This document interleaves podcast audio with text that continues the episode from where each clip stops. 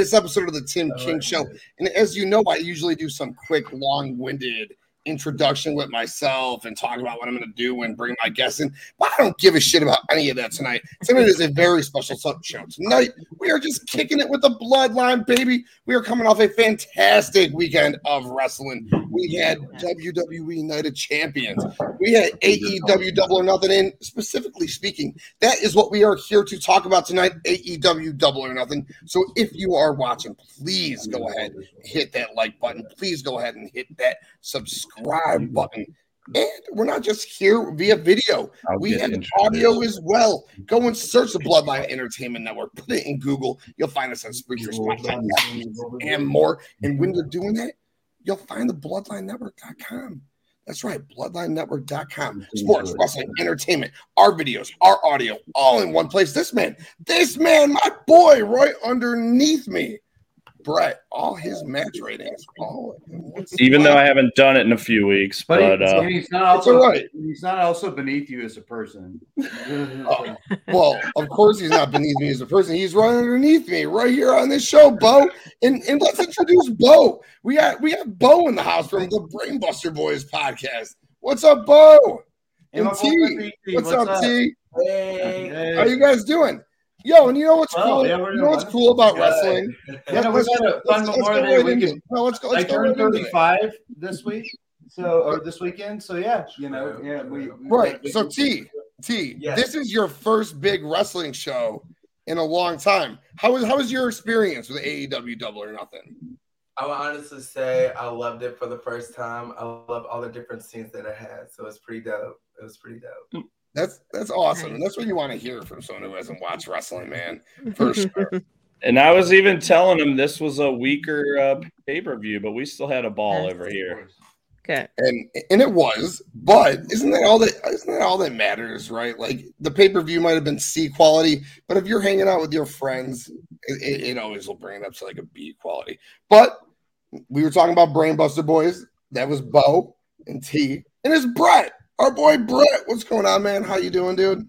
Yo, yo, I'm here. Uh, we've had two underwhelming pay per views this weekend, but still a good time, you know, like they were solid. We had some fun. Yeah. Um, and the last two matches saved the show tonight, without a doubt. Like those were both fucking wonderful.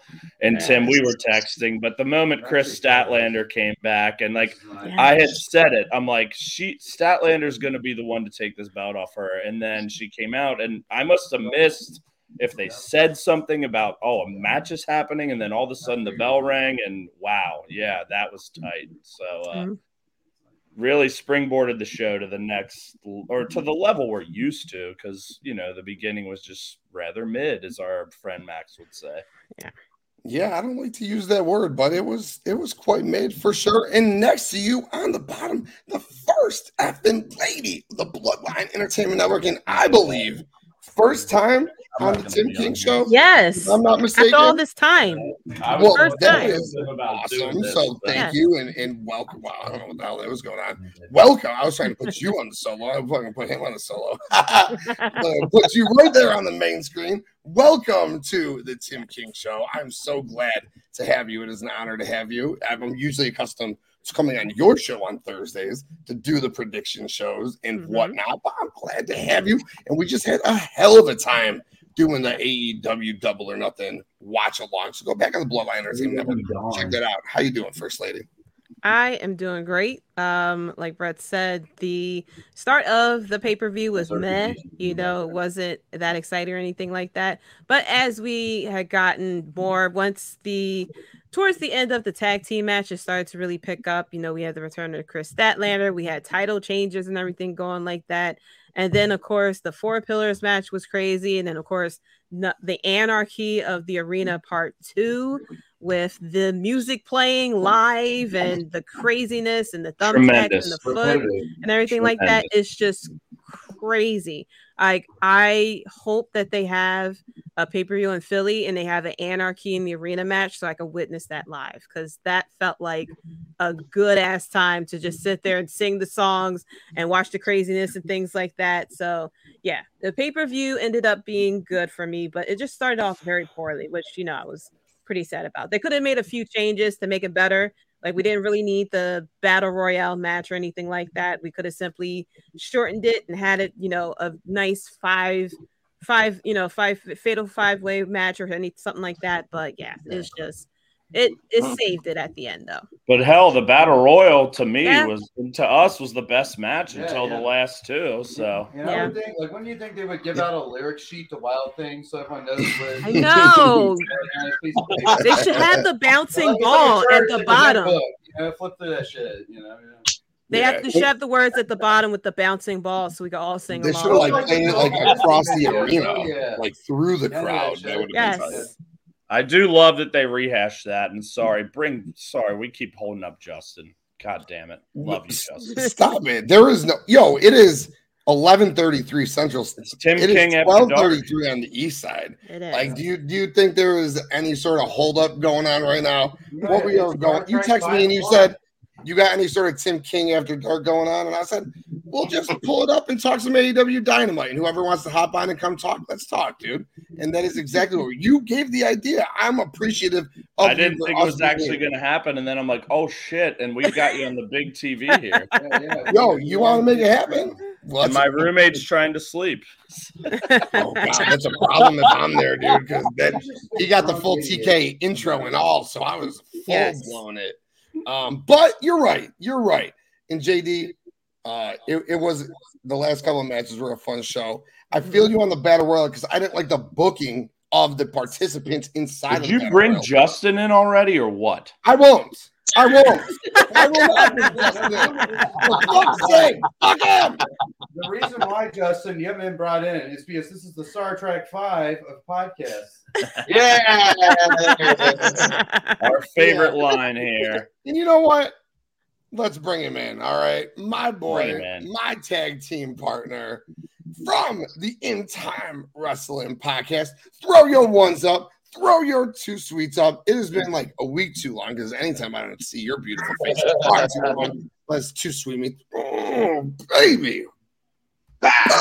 I gotta say it right now. The bloodline is now on your devices, ready to Yes. penetrate your eyeballs and your earlobes. Let's What about go. our mouths? What's up, Let's Brian? go. Hell What yes. Justin, how you feeling, man? How you been? Doing pretty good. Doing pretty good. I was, I'm like I said, I'm with Brett with the whole, you know, weekend shows so far. Just kind of been like, man. But you know, especially for this double or nothing, that those last two matches absolutely saved that show astronomically. They were absolutely insane, incredible. Like I, I just can't even put the words. Like the, the the rest of the show just felt so so. Like we were just battle royal was fun. Then we hit a snag right after, and then we had the tag match, and it was just like, oh, this is it. And then the ending of that was just like it picked up. It was just like a roller coaster in the beginning, and then we just blasted off with those final two Sure. matches. Yeah, not a lot of stakes. I felt like in that like early mid card stuff. You know? Yeah. Not a lot of stakes. Everything similar to Night of Champions last night for me until the end felt very flat. You know, like Tim, I was saying it on text earlier. Like AJ, Seth, to me, great work, good match, fine match. But like the drama wasn't there, the urgency wasn't there. And that's how this whole show tonight felt until the end. It's just like we're just kind of going through the motions. It's enjoyable. Everything's around like a three to three and seven five star range, but like nothing was really getting my heart going. But, but in terms of like who wins and who loses too, it's like even for the anarchy and the arena match, as fun as it was, it's like well, Blackpool wins, you know, but that doesn't really like move the needle in any significant Well, it, direction. it moves it now with Takeshita, baby. Yes, of As course. We, uh, Yeah. talked. Yes. According to my name, Mr. News got it. Got to give him all credit. Dan Bakley here because we've been talking about this shit for weeks, and it was something I hadn't thought about until he mentioned. But he called the Takeshita thing before me, before anyone I know, and uh, just got to put our boy over. But And, and really, the most consequential match was like fucking Toni Storm. You know, like there was like Yes. a title change there. Yeah. and, Yeah. like, yeah, like not not like a lot of more status quo, not a lot of like you know shifting or things like that. Especially for their, you know, this is their big pay per view, right? yeah, and we talked about it on our show. Like when we were doing predictions, it felt pretty predictable. And you know, there had to be a swerve, and I guess that was it. Jamie Hayter, you know, apparently That's being injured, as opposed to the Strickland swerve, you know, like uh, getting on the ramp. Also, Uh, how about that Jeff Hardy botch on the pre-show? yeah, I, I didn't, I, i'm not gonna lie. I didn't see that. yeah, I didn't see it. I up. guess. Yeah, I'll tell you this, that was tough to get through watching that freaking buy-in match. Yeah, Jeff yeah. Hardy freaking like he tweaked his knee at one point and then he just kept trying to do all these high risk moves and he kept stumbling and falling all over the place. And yeah. Matt Hardy just looked freaking out, like out of it, and Hook was like really the only drawing point to that whole thing, and it was just like he couldn't even save that. It was just a mess. Yeah, Wow. It really was. it was. I was I was hoping for the Guns and Ethan Page to win. I don't know about about you guys. I didn't want Hook to lose, but I was hoping for the Guns and Ethan Page to win that match. Mm. I like Ethan guns. I'm a Page. fan of guns. Ethan Page still has the tightest tits in the game. No, he's a beautiful man. He Yes. is. I saw him at Warrior Wrestling for the first time. I, he was teaming with Josh Alexander as the North. I walked in to that gym and I was like, "Who the fuck is this dude?" And he was the Impact Tag Champs at the time. I wasn't following, and then you know I got invested and I was like, "Damn, dude, yeah. beautiful." Dude, I miss Josh Alexander. I do too. That's a whole other thing. I like the North. I think the issue with the pay per views is that both companies concentrated so much on one storyline that the rest of the the rest of the matches kind of felt like thrown together. You know, with WWE, they concentrated so much on the bloodline that you know we had you know Rhea and Nat Natty thrown together, um, Bianca and Asuka. They had some storyline going with them, um, but their concentration was mainly on the bloodline and that whole matchup there. Like AJ Styles and Seth Rollins. I mean, you could say because Seth was filming that they kind of couldn't do much, but it still felt like it was thrown together. And then with tonight, they put so much concentration on the Anarchy in the Arena match with the reunion of the Elite and then Takeshita and Don Callis and stuff like that. And they did a little bit with the Four Pillars as well. Um, but everything else felt like it was like thrown together. I mean, we had a little bit of storyline with Jade with the Jade and Taya uh, Yeah. matchup as well, but everything else kind of like felt thrown together. Especially like with the the battle royale match as well, um, where we could have had like a really good match, you know, out of it. We didn't need all twenty one people in there, you know, in a battle royale. We could have simply had a fatal four way or something like that, something real good to open up the show with. But you know, coming in and watching the battle royale, especially with Jay White, kind of just like being there, you know, it's, it me really didn't give us a reason to like care for the Yeah. battle royale. You know, I mean, we kind of was tight though. I have to say, Yeah. you know, Big Bill had a, like a good. he shot. did he did great in that match, but But he could have that that could have been a fatal four way with him in it. It could have been him, that Orange. Dustin Rhodes outlast Jay White is like I actually know. criminal. Yeah, It's And now crazy. The, now the question is, now they've done so many. They just threw all those people in that battle royal, and Orange Cassidy just beat them.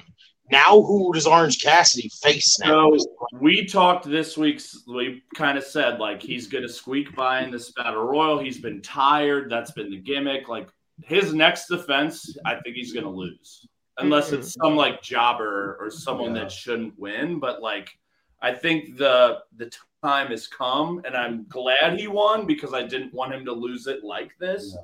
So maybe it is swerve ultimately, perhaps. But uh, I think the time is coming. But again, I'll reiterate, I really enjoyed the battle royal compared to the rest of the show before the last two matches. hmm Um, and yeah, it's a bottom bottom four AEW pay per view. yeah, yeah. yeah. still, Yeah. but like like lack of consequence and lack of like like but like the story that they were building toward it, this, like there was going to be no movement here. It was going to be like a build up, status Yeah. quo wins, and then like, and uh, and then also like going to the next one. I mean, we're going to have two pay per views in a week, Yeah. you know. So like, Yeah. you know, I can imagine that's where it would happen. And you don't know, you all yeah. miss the red belt era of the TNT? I love the red belt era.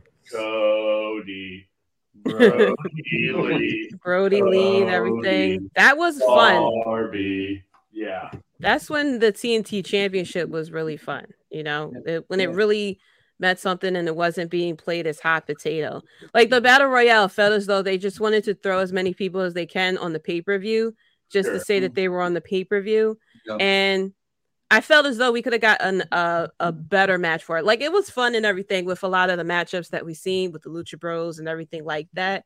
Um, but I felt as though for it to be the TNT champion, we could have had a legit feud coming into this fight. Because Darby, I mean not Darby, um, because um Orange? Cassidy really didn't have a um I'm sorry, the, the IC title. Um Orange Or Cassidy really didn't never had have a proper a feud, feud. with this. yeah, Wardlow Never. didn't. No, no, Yeah, never exactly. rival anything, It's just yeah. been match after match after match with I'm fine with to an extent, but Yeah. eventually it's like let's give this man a story. But also, his character doesn't like you know like get attached or like oh I'm gonna feud with this person. yeah, It's sort of like disinterest, you know. So to feud with someone, you would have to have interest. correct. Yeah. I think what made them fall, I think what really messed them up was the fact that they gave him this undefeated streak and that, that they constantly gave him squash match after squash match to where as though it's pretty much like these one-off matches because you know I don't know if it's like maybe he need well he got Arn Anderson but maybe he needs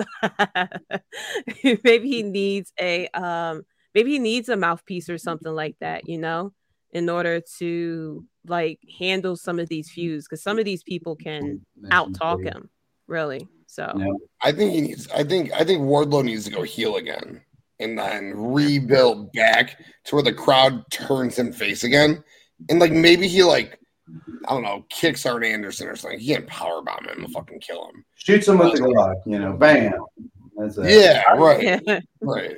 Where the fuck is Miro? Yeah. Like, let's get He'll Miro be here and on June Collision. seventeenth. I don't want to. give the Redeemer his championship back when it actually meant something. meant something exactly Can I, God's can, I- favorite can I ask anyone who wants to champion. answer this the question for Orange Yeah. Cassidy? Then we all you guys you guys just pretty much hit it on the head. Orange Cassidy really never had a feud over this international championship. No. What if he's really only feuded with? He's had the Jericho feud, but his main AEW feud has been with Pac. What if Pac comes back, whoops his ass, and just takes the belt? Is that something as cool long with? as it as long as it means something like anybody can hold the belt but like it it the belt has to mean something it has to have a proper feud like we're going to continue to have like these it feels like we're with the inter, interna- uh continental the international title that we're just having like this open cha- this open challenge instead of Yeah. having like a proper feud for the title holder to actually prove themselves Yeah. as the champion, you know, because we kind of have it with Wardlow too. And even with Powerhouse Hobbs, yes, they try to you did something like I wish Powerhouse Hobbs had a better title reign because once he became champion, it was about QT Marshall and you know QT TV.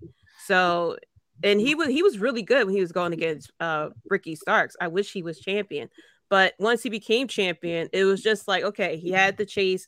Now we're gonna put him to the side for you know the situation for whatever with QT Marshall. The TNT title used to feel like the Intercontinental felt like back in Yes. the nineties. And now it's wandering in the wilderness. Now it's It is. very bing much bong, so, bing yeah. bong, ting It's hot potato. like- And, and- and it's a, a permanent C story and a mid card thing. yeah, you he said that Yeah, earlier. yeah. Like it used to be a B story, and now it's a C Yeah. or D story, and just kind of meaningless. But yeah.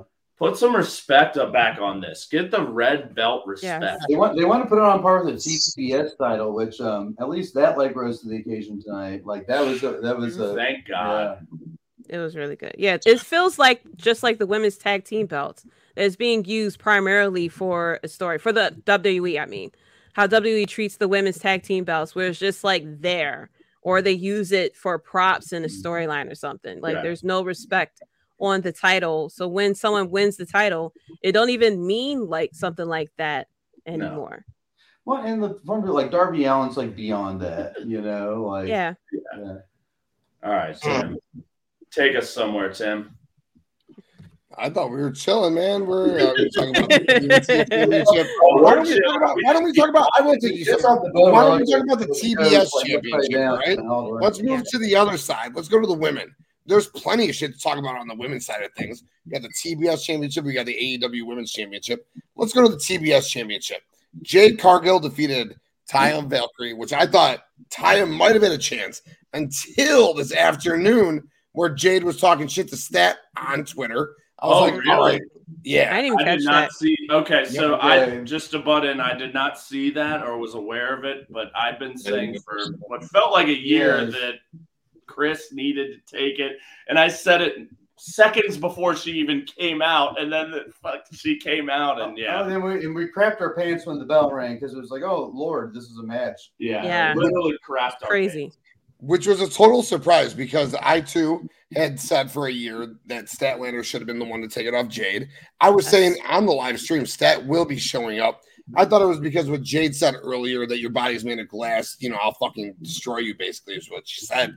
And then Stat just shows up. And like you said, you grabbed your pants. We grabbed our pants. I was like, what? It's a fucking match. I thought yeah. maybe Taya would get the win. How did this match come about? Because, like I said, we didn't hear. Like, did they The announce Sun, like yeah. we're having a No, match? didn't seem like it. It was straight up Mania Nine all over again. It's just like Stokely kept- ring the Stokely bell. Like- well, uh, Mark Sterling. much better. Sterling Brett, you know, JD, you know, Brett loves Hulk Hogan. It's his favorite wrestler of all time.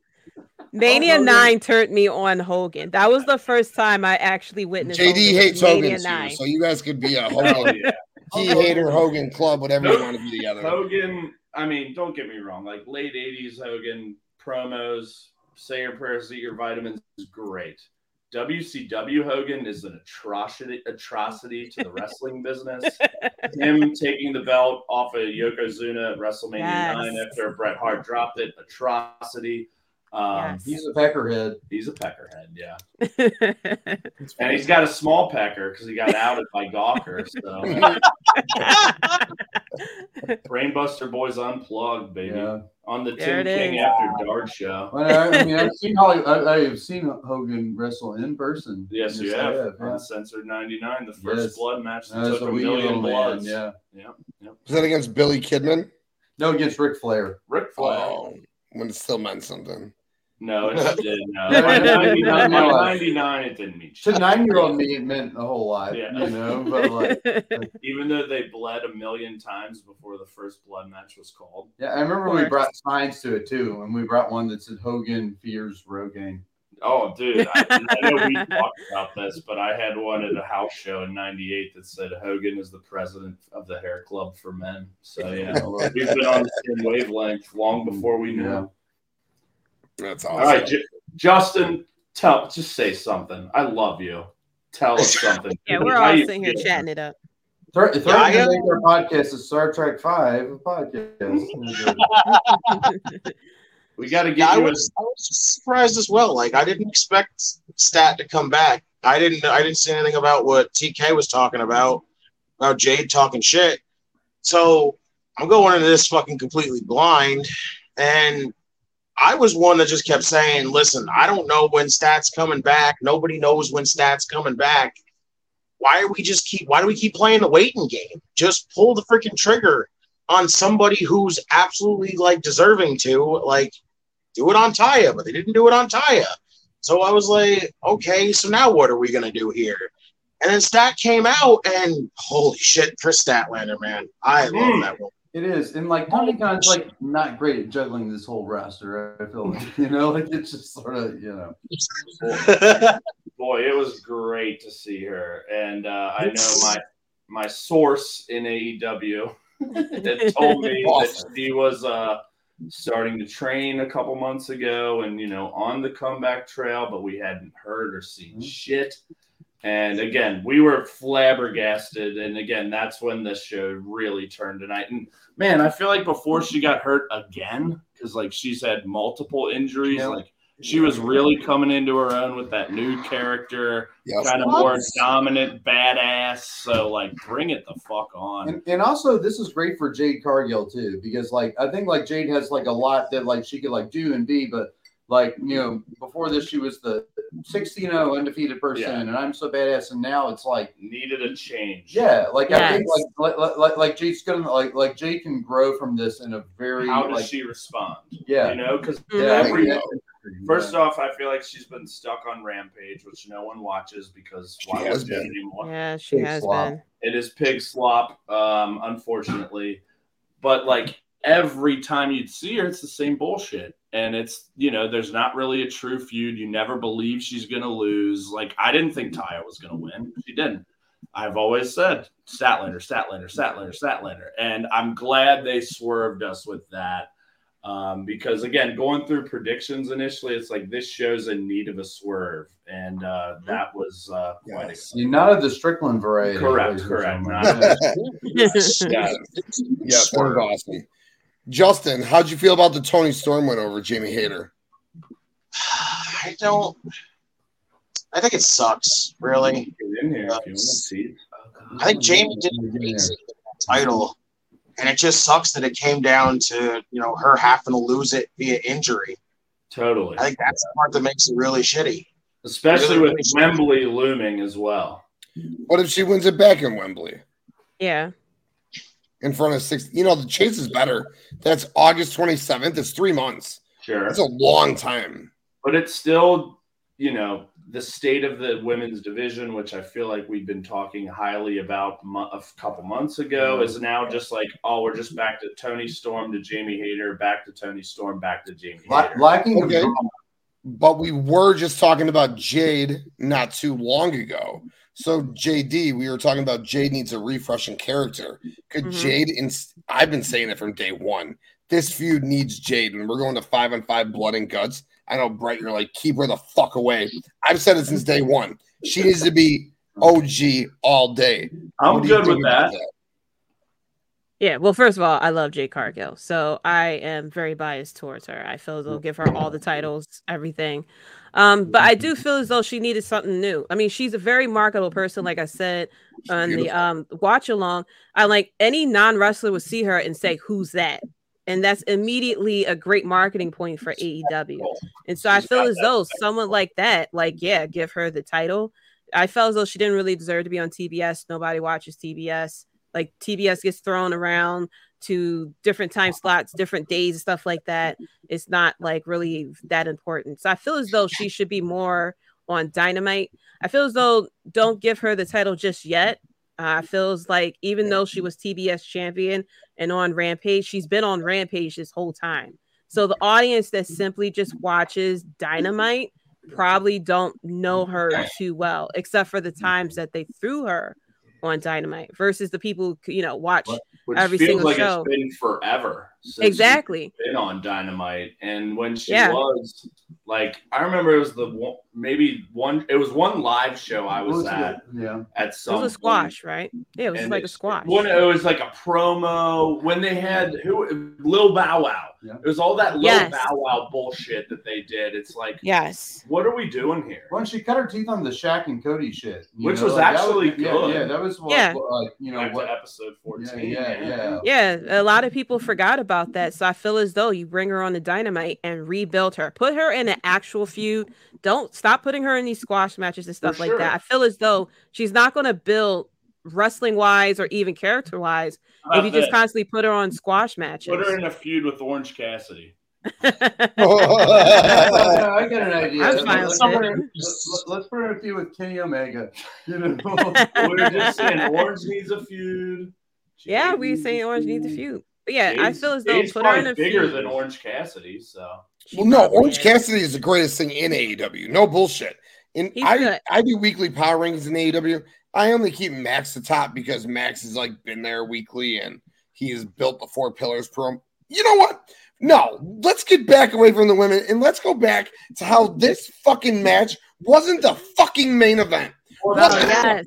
They have built this match as Yes. the motherfucking main event for how Yes. long? For how long?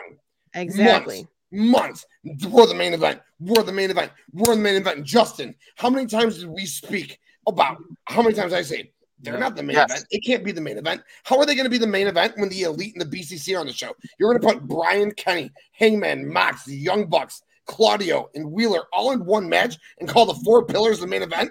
They booked it as the main event. I said, You're going to sell pay per views? Is that as your main event? They sold the pay per view. Is that as the main event? And, And then they they didn't give it did to us. fucking deliver. That is the main event. He didn't Why? have confidence. Well, Why? There's no Tony Khan's confidence. Have a ding dong, you know. Fuck. Tony Khan did more Almost chow than us tonight. It almost feels like they didn't. guys even said the same, Justin, my bad, but JJ, oh, JJ. Yeah. It almost feels like they didn't even believe the story was big and was bigger than the BCC stuff. Great point. Yeah. Yeah. JD was Yes. saying, yeah. And at the It's last second, they're like, "All right, we got these guys. They're bigger stars. Let's put them in the main event." But god damn it, the mat. And I texted Tim. I'm like, I hope this gives them a chip on their shoulder to fucking save this show because it Mhm. sorely needed it, and they sure did. So mm-hmm. I'm Fucking glad it ultimately it worked out the way that it did. But like, Yes. those guys still should have been the main event. I feel because they Yeah. would have delivered. They definitely would have delivered, and it kind of it kind of shows that these are your AEW originals.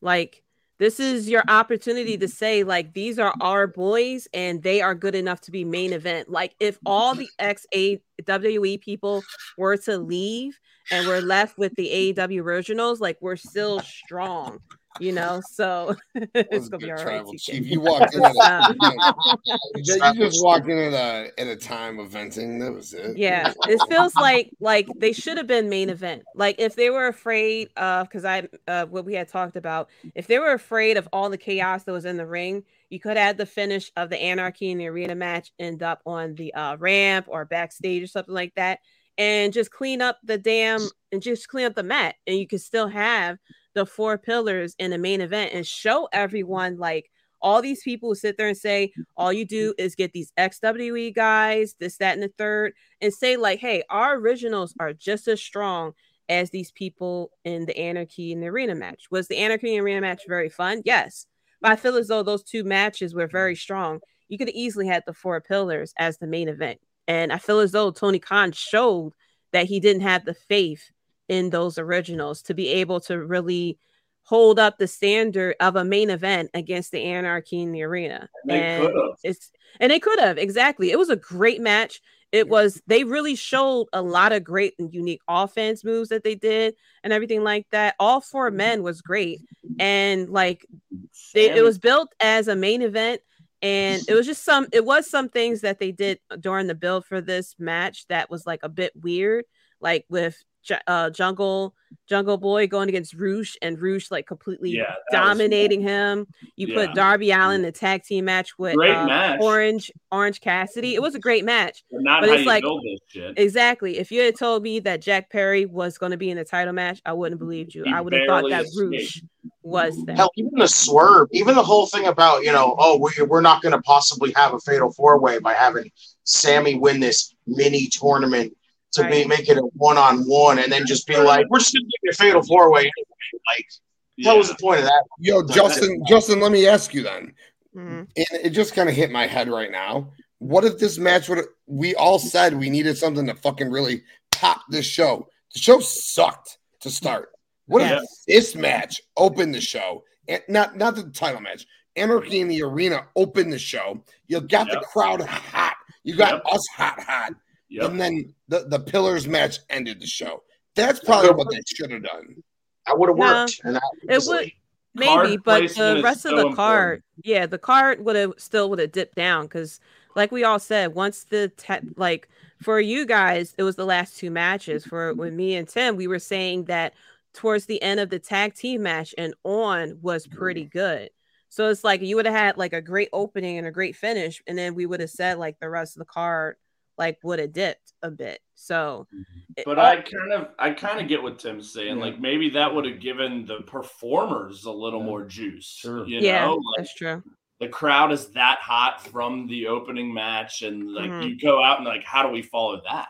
Yeah. Um, yeah what would you all true. take? Uh, last year's very bloated double or nothing, or this year? that's a great question. Mm. Last year's Double or Nothing It was was like very long and bloated.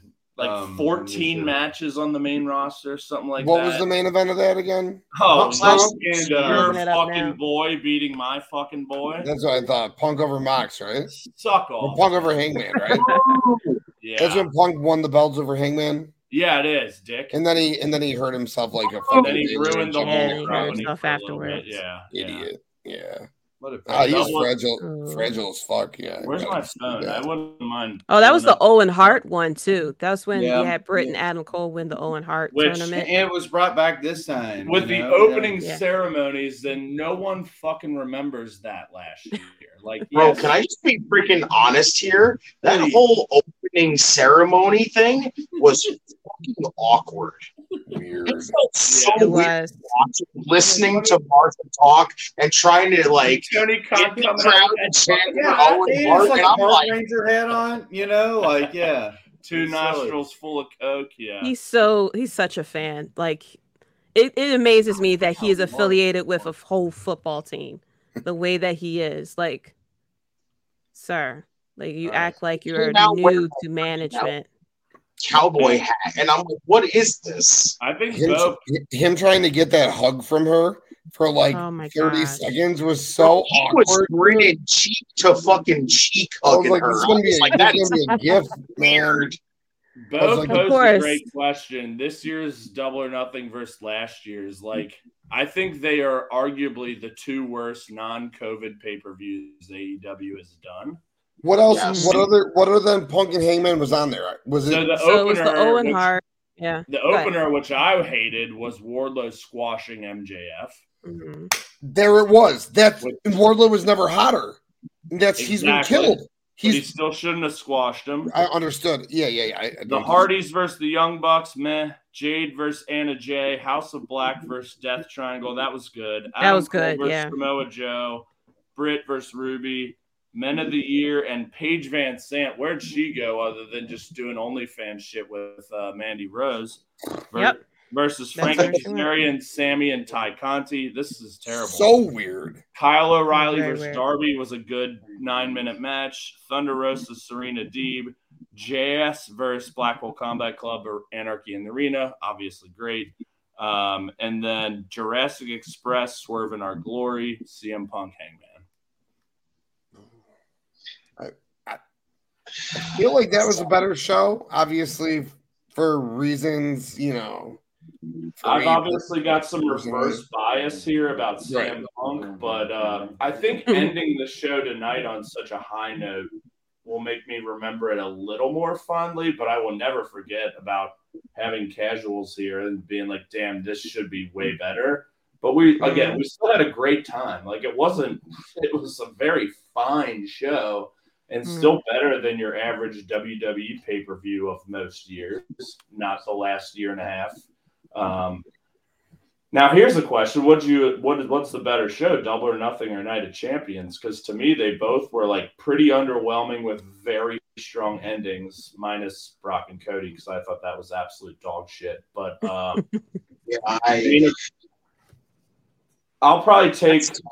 I'm gonna take Double or Nothing, more. but uh, I feel like I, I feel like I personally enjoyed more on Double or Nothing yeah, than I did Night of Champions. Like Night of Champions just had the Roman stuff, and that's Yeah. the stuff that did it for me. Like other than that, you had like Rollins win the world title, easily predictable. And again, you're gonna you're putting a lot of you're gonna have to do a lot for that world title to even get people to it stop. felt like it meant nothing.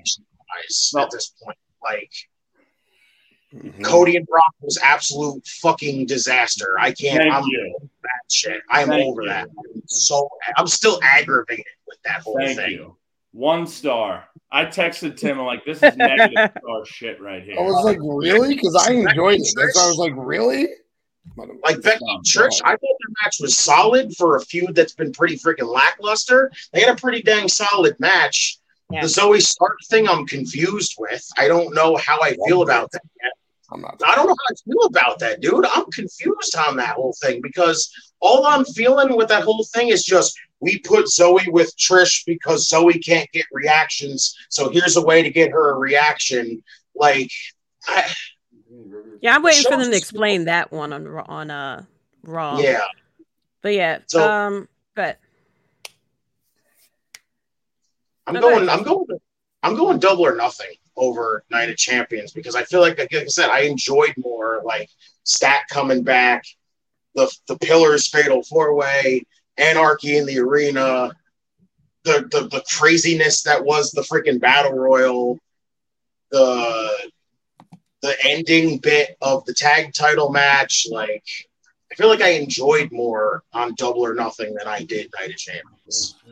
I was very like un- disappointed. Not on like I was disappointed by both, honestly. And I've been very hot. Like I'm someone who was kind of anti WWE for a few years there, and I'm like fully back on board.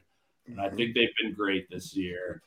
But this one for me, like, just didn't really click. You know, like I said, Seth and AJ. I compare it to the best of the Super Juniors final today. I know it's a weird comparison, but it's like You've got stakes. You've got a prize at hand. This should be a big fucking deal. And Who Seth- won that? Titan or uh, Wato? Master Wato. As he should have. I assumed and he But- should have. Good, good. Crazy final, which makes it even Good. better. You know, everyone, myself included, thought and wanted El Desperado versus Mike Bailey, and they swerved us, and we went Titan, Master Wato. But like the crowd and the performers, like it felt like the biggest deal ever, and it was electric. And like, I know WWE New Japan, they're very different, and I certainly prefer New Japan, but I've just felt with this new title, you've got Seth and AJ, two guys we know we can who can fucking work. And they did, and it was a Mhm. fine match, but it just didn't really get to anywhere near a point where it felt like very important, you know, like for the inaugural championship. Just didn't get there for me, but uh do yourselves a favor and watch the best of the Super Juniors final from this morning because me, oh my, it's two guys that like are like mid carders that went out and the crowd was going nuts and they Mm. fucking lived up to that standard. Um, but yeah, I'll go double or nothing as well, but like barely, barely. Like mm, again, I I had a good time watching both shows, but I expected a little more. Both had some good shit. Neither had like anything that was really abominable by any means. Um, fucking Micah and Derek were saying that uh, the Adam Cole Jericho match is like one of the worst in AEW history. Like I don't believe that. I mm. thought it was it was fine, you know, but um, yeah, I'll go double or nothing by a nose. But uh, JD, Tim, what do you guys think? JD, what you got? Um, so the thing is, when it comes to WWE, I have low expectations. With AEW, I have high expectations Yeah. because I've seen what AEW can do. I was slightly disappointed with the pay per view tonight because what we had, um, it was all you know, all, with All Out and other pay per views.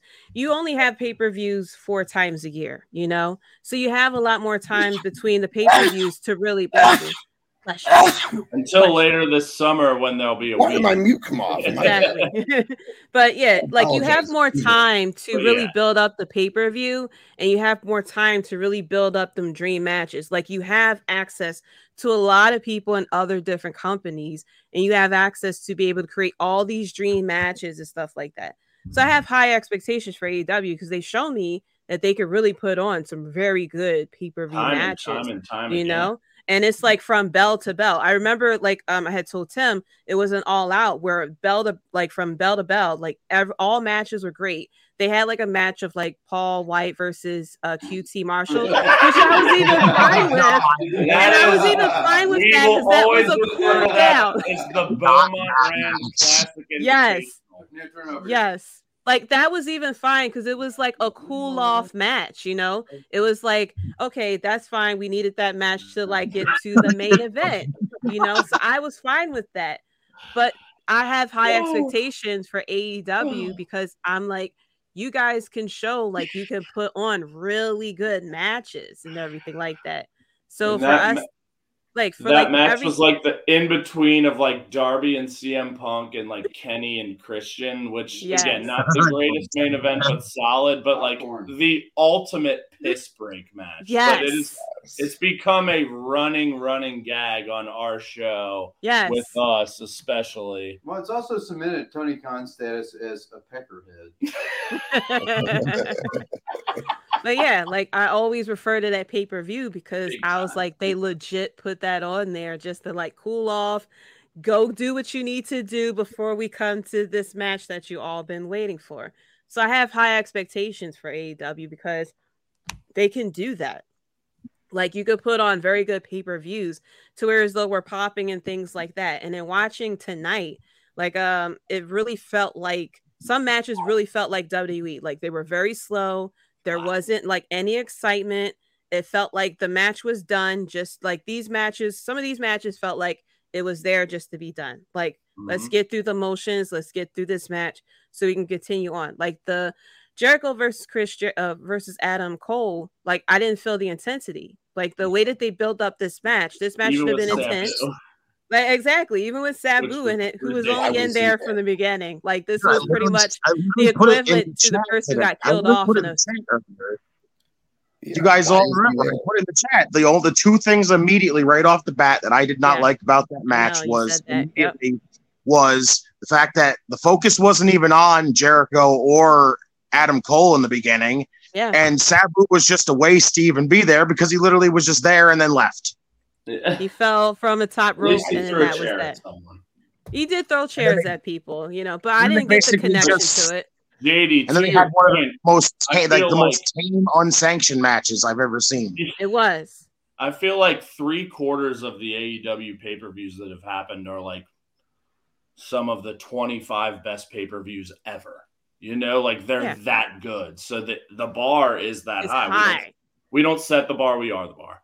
Yeah. Um, but We are. tonight was so far from that bar. And it did, Mhm. like Bo mentioned earlier, reminded me of Double or Nothing from last year, where that one Mhm. was super bloated and just Yeah. long and kind of meaningless. And we know AEW can always deliver great matches. And that's Mhm. why I love it. Sorry, Th- Bill. Their stories seem to culminate at full gear more than double or nothing, but they do treat. dou- uh, oh, God, look, look, look, look.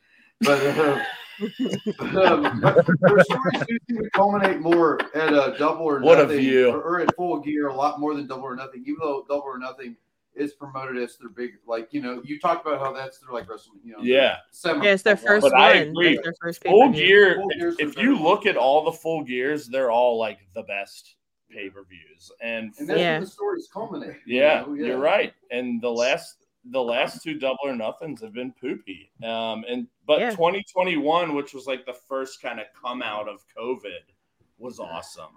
It was. Um but yeah, full gears is the best AEW pay per view. Thousand percent. Yeah. And so to answer the question, like, so I have low expectation for WWE because they have shown us time and time again that they just put a, they just throw crap on there. So I was pleasantly surprised with what we saw with Night of Champion yesterday. I was happy that Asuka won.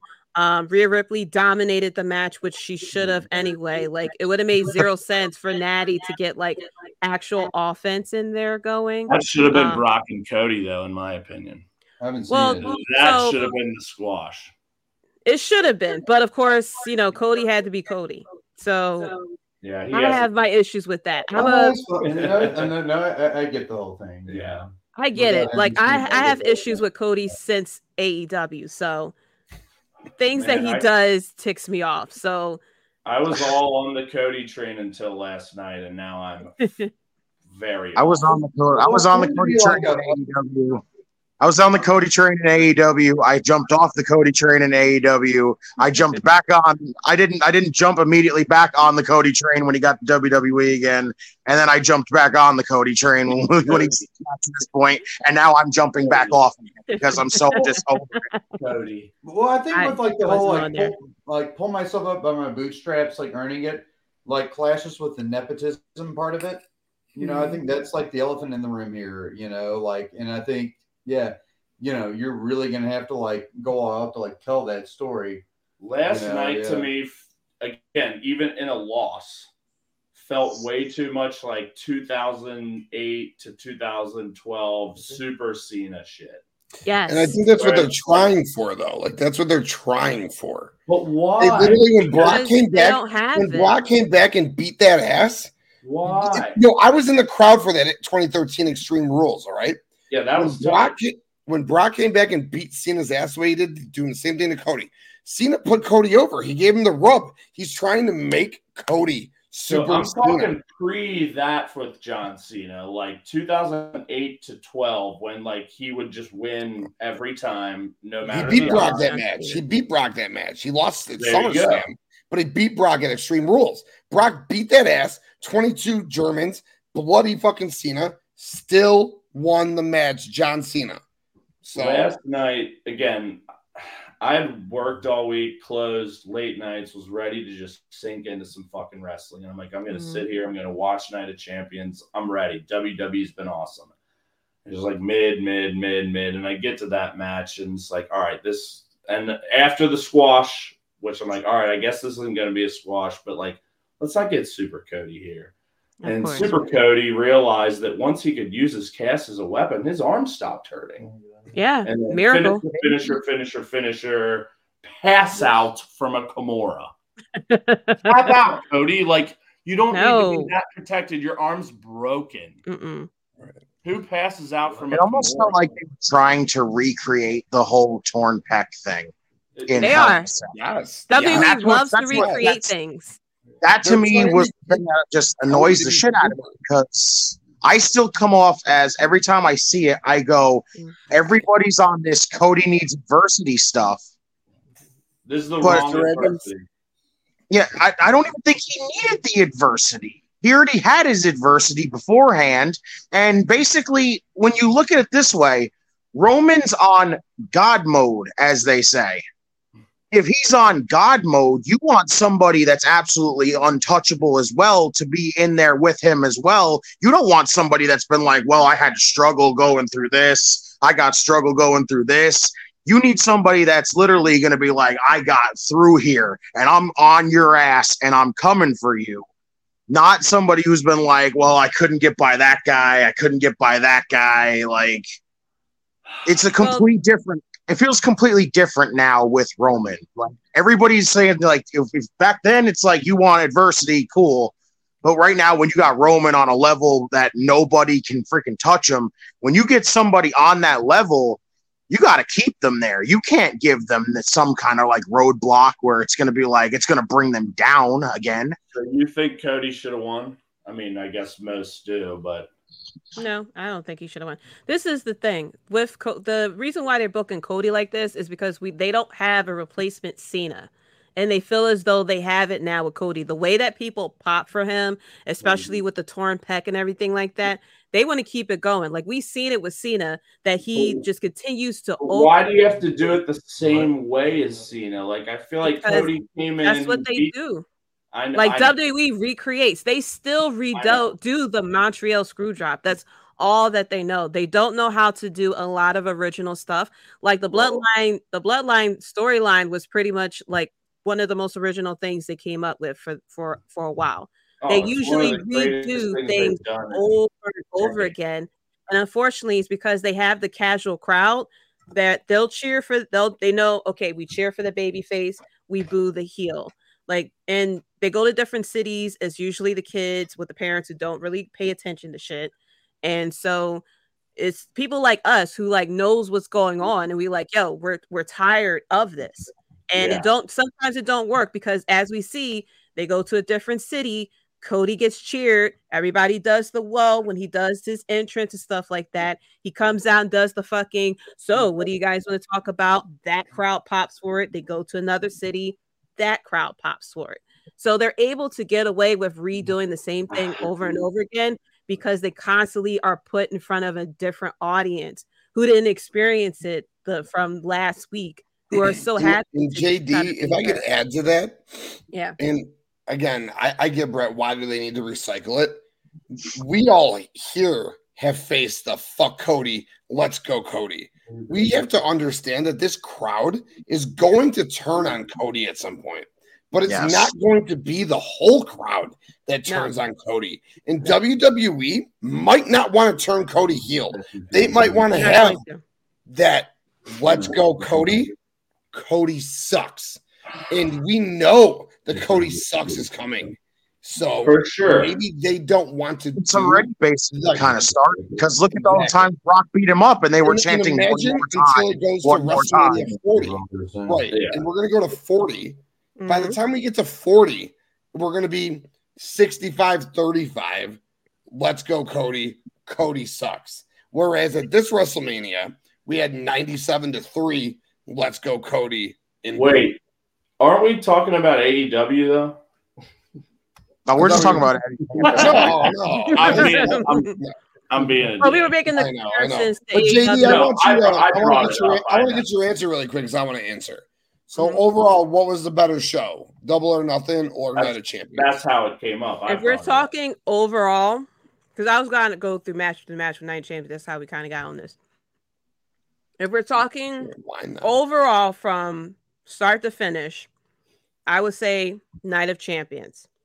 If they fixed, a, if AEW had fixed a couple of things that happened with the show, like the finish to the Jericho and Adam Cole, like I, I might be a little forgiving because it felt like Jericho was actually injured, so they had to call audible to that. But if they just fixed a, a couple of the ways that things went down for some of these matches, the intensity that we know that is there, it could easily have went to double or nothing. But I would say overall, I would say Night of Champions. Tammy you're the yeah, only one who I'm. Uh, so I, I understand all of your points, and I definitely get where Justin and Brett are coming from with Double or Nothing. And JD, your point specifically of what you expect more from AEW. Mhm. I expect more from AEW. I expected Sure. this show to be great from start to finish. My overall score at the end of the night for our watch along was an 8.25 for the show. So a B minus basically.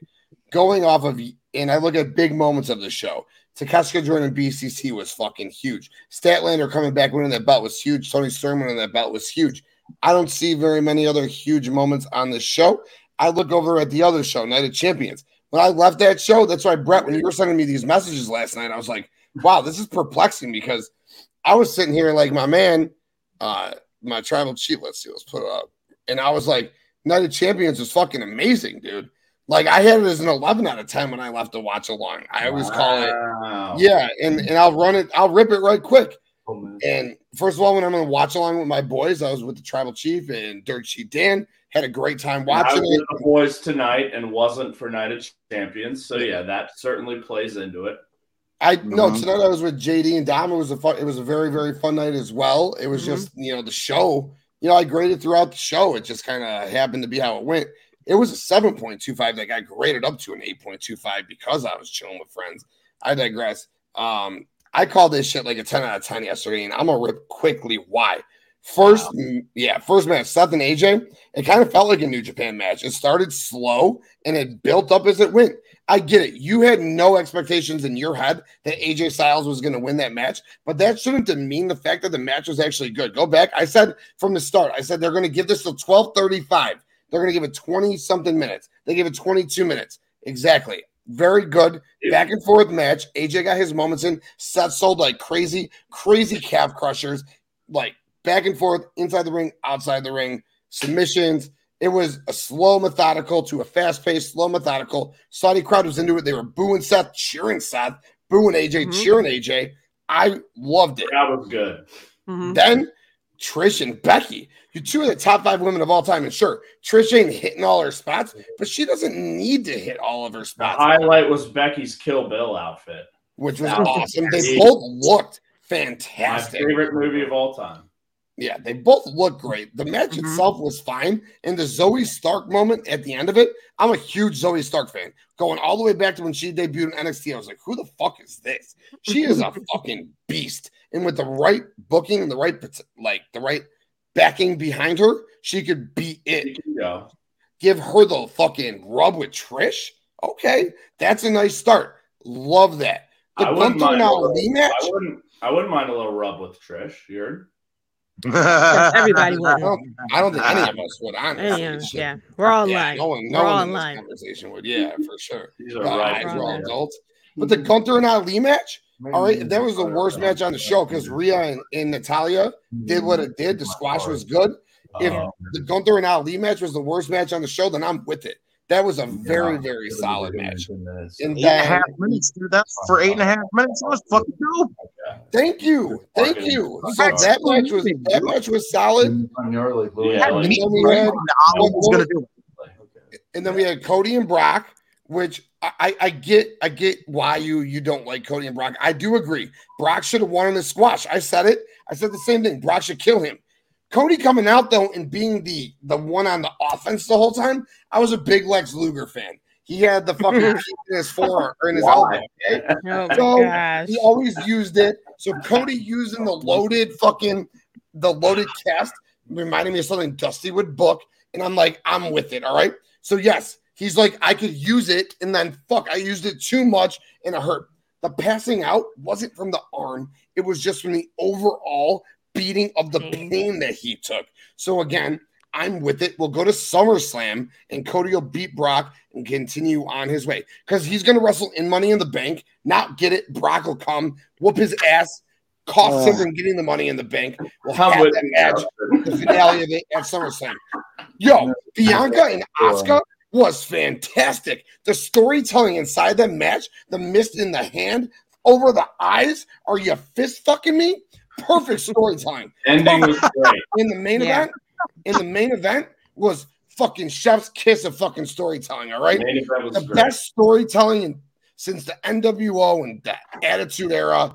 Best storytelling since the fucking Monday Night Wars is the Bloodline, and we got to witness that dead on yesterday. So at the end of the day, it is Night of Champions. That was the amazing show that won the weekend for me. And they were both So my they were issue too. but- shit. And that's fair, brother. I'll raise my glass of wine, I guess, to you. The best, the best of the Super Juniors final, Well, yeah. Well, well, well, well, weekend. then my birthday beat all uh, three of them. and Bo's so. birthday on Thursday. One Happy Happy birthday. early birthday, Bo. Late, No, no, birthday. late birthday, baby. Oh, yeah. well, happy late birthday, Bo. Late birthday. Happy late birthday. Yeah, My question is with Cody, wouldn't that have been a disqualification of him using the cast? That's what I'm They, saying. they, Like- they said I thought it was two, but they kept saying like because it's on his body, it's not an illegal weapon. I think it was a disqualification for Cowboy Bob Orton back in the day. Yeah. so two little things that kind of aggravated me in the Seth uh, AJ match, which had nothing to do with them. It was all the ref. Uh, one, did any of you catch there was a moment where AJ went for a pin and Seth's shoulder was off the mat and He the pushed it down. literally pushed his Yeah, arm I down? Yeah, that was when he hit the face buster and his arm was on his foot, and he like was I like, have never seen anything like that, and that like made me aggravated and kind of like like oh my god, what the fuck? Like just don't make the count, guy. And then there was the moment where he was counting AJ. It was like a six count, and he gets on the apron and he's about to do the phenomenal forearm, and Seth knocks him out. But it was like a very pronounced count, and then it's like it just stopped. And I'm not Yeah. someone at all who typically cares about refs and kayfabe and Mhm. like I'm a match guy and I kind of let that shit blow by more often than not. But after the motherfucker pushed Seth's shoulder to the ground to make a count, and then that count out thing happened, like that was fucked. But oh my god, I just wanted to make sure someone saw. No, that. we yeah, that was so obvious. It was right in front of the camera. He just like planned that shit down, dude. that was fucked up. I think I basically, I think I'm basically putting the shows in the same letter grade. I, I gave- agree. I gave uh what is it? I gave Double or Nothing a C plus because to me the main event, the main event, and the Pillars Fatal Four Way were incredibly strong, which brought it up so much. And then there was just like bits and pieces here and there that I was like, I kind of like that, I like that, I like this Mhm. here, and that's why I just kind of left it at C plus. And I kind of feel like I put Night of Champions in a C, like C area, because it's just like again, AJ and Seth was fucking great as a match.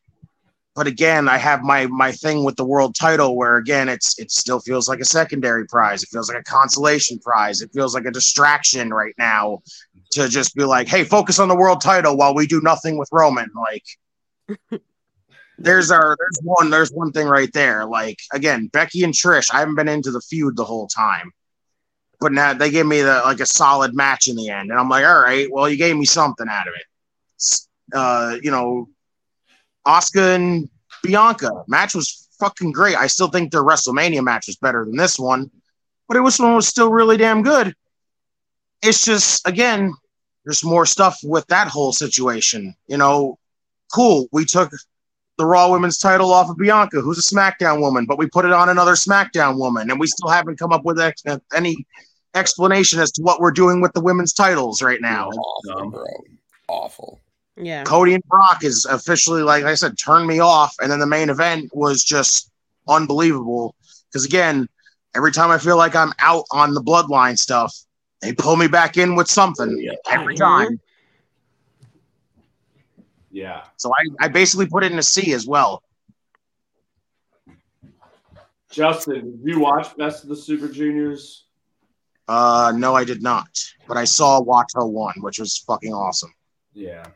Hiromu and Wato should be fucking dope. Yo, can I just skip this best of the Super Junior talk because I know the casual might not care, although we do. Can we talk about something big in fucking Japan? How about fucking Claudio? Claudio Let's coming go. Dominion for Dominion to wrestle in the fucking six man fucking never open weight trio champions. That Fucking how sick is that, dude?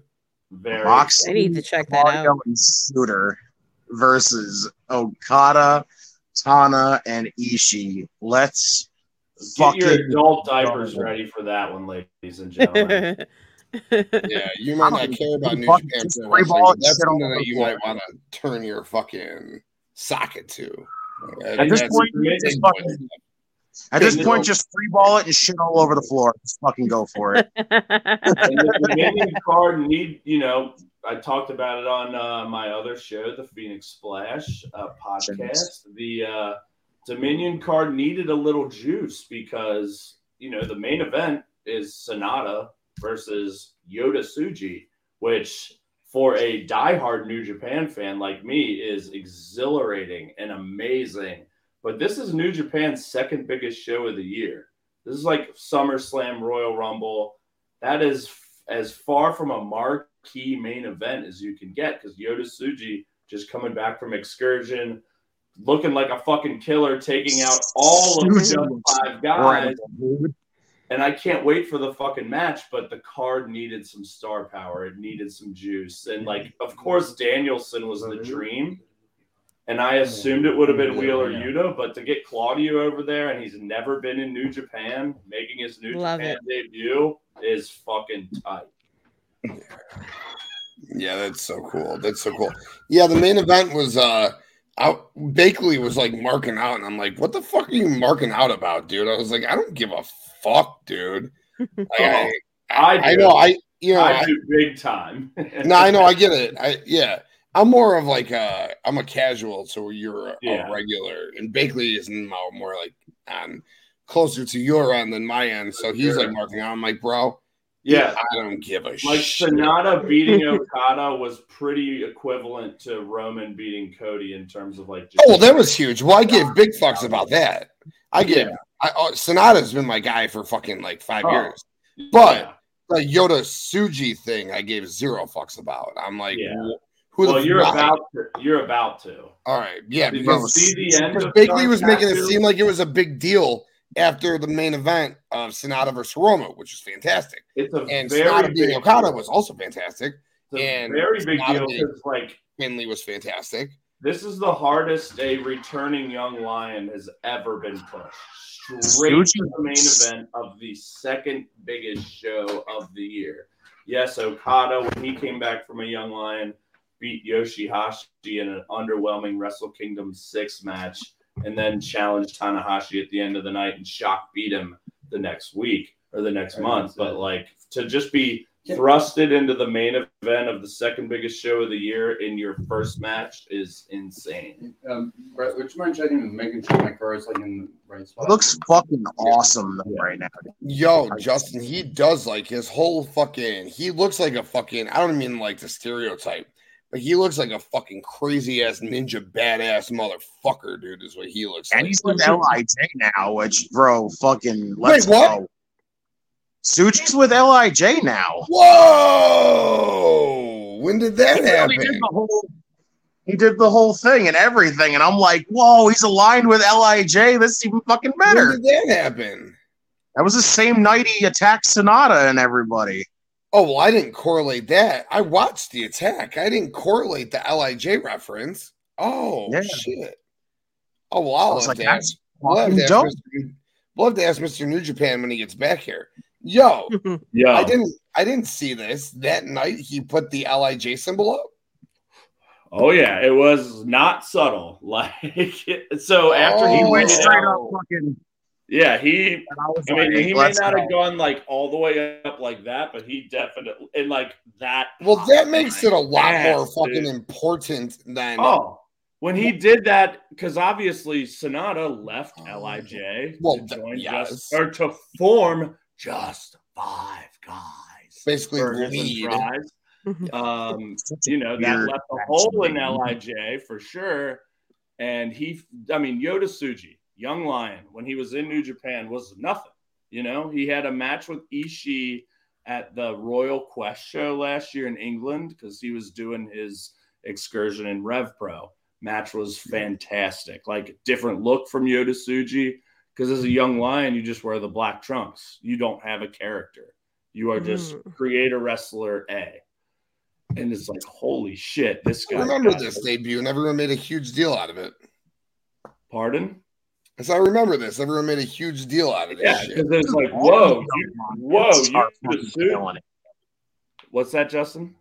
I said all the young lions are fucking killing it. Fucking Coughlin's killing it, and freaking Rita, Suzuki- yeah, Ren Narita's with Dude. fucking Suzuki. Like that's fucking awesome. New Japan had a big, I mean, it was by far the best promotion in the world for a long time. And then they took the COVID break and then struggled because of the clap crowds, the booking. You put the title on Evil, many, many other things. But man, it's been back. Uemura's an impact. Like that's fucking awesome.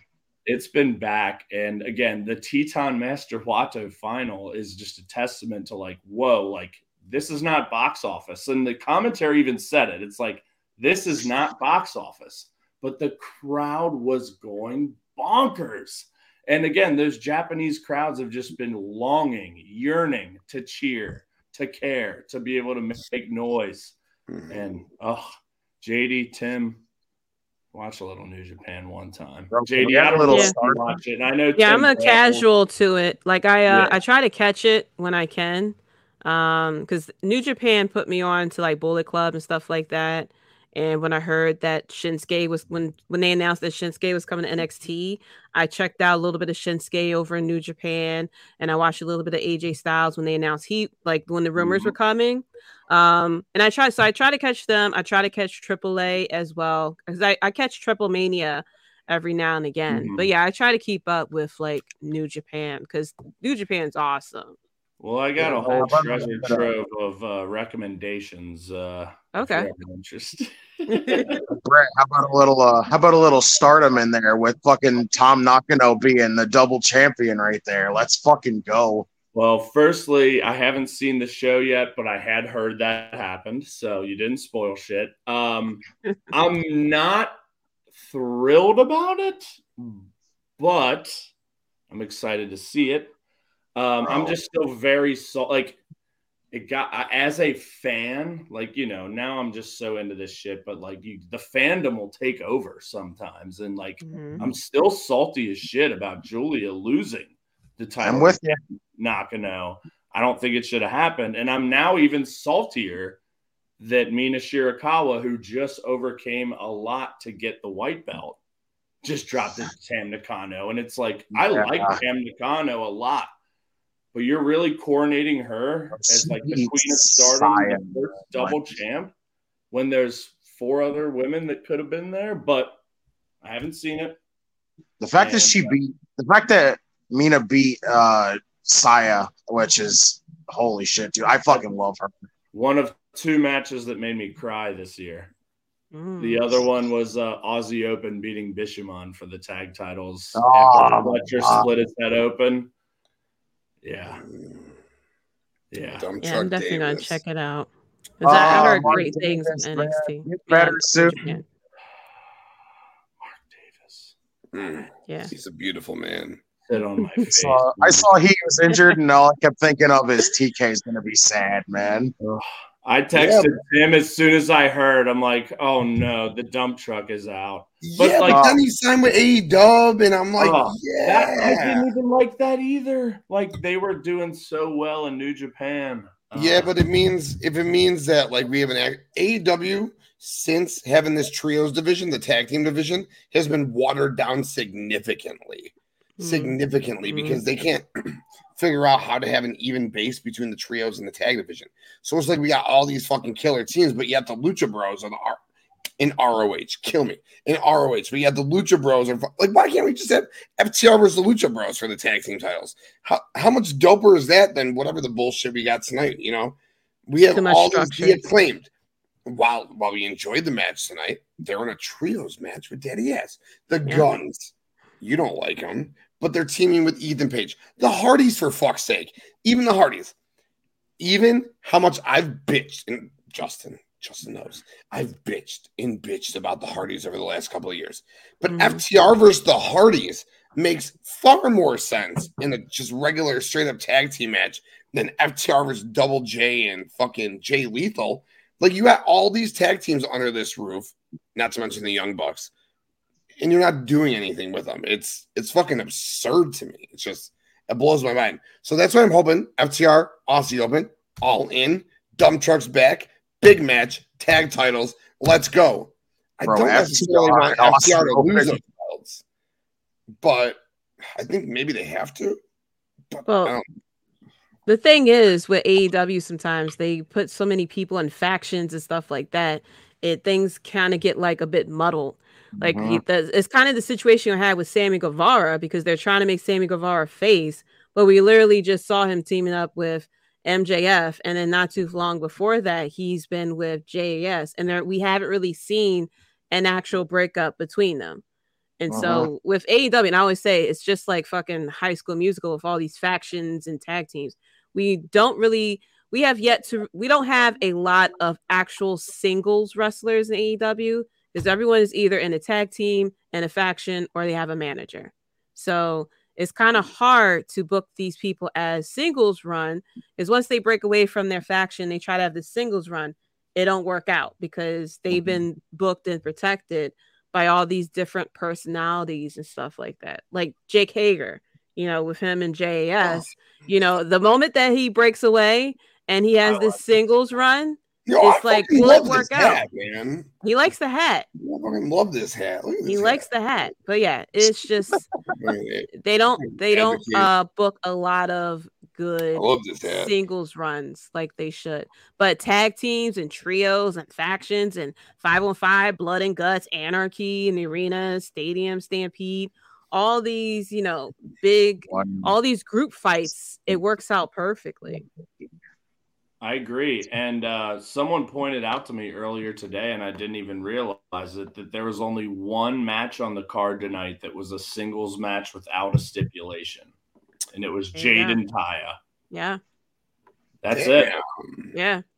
Damn. Even What? that, that that came along with Kris Statlander, Yeah. you know, with the And With it, was the one match I didn't care about at all coming in, which ultimately provided a great moment. But it's like, holy shit, you're right. Like, no straight up just fucking singles matches, which is ultimately like what we want.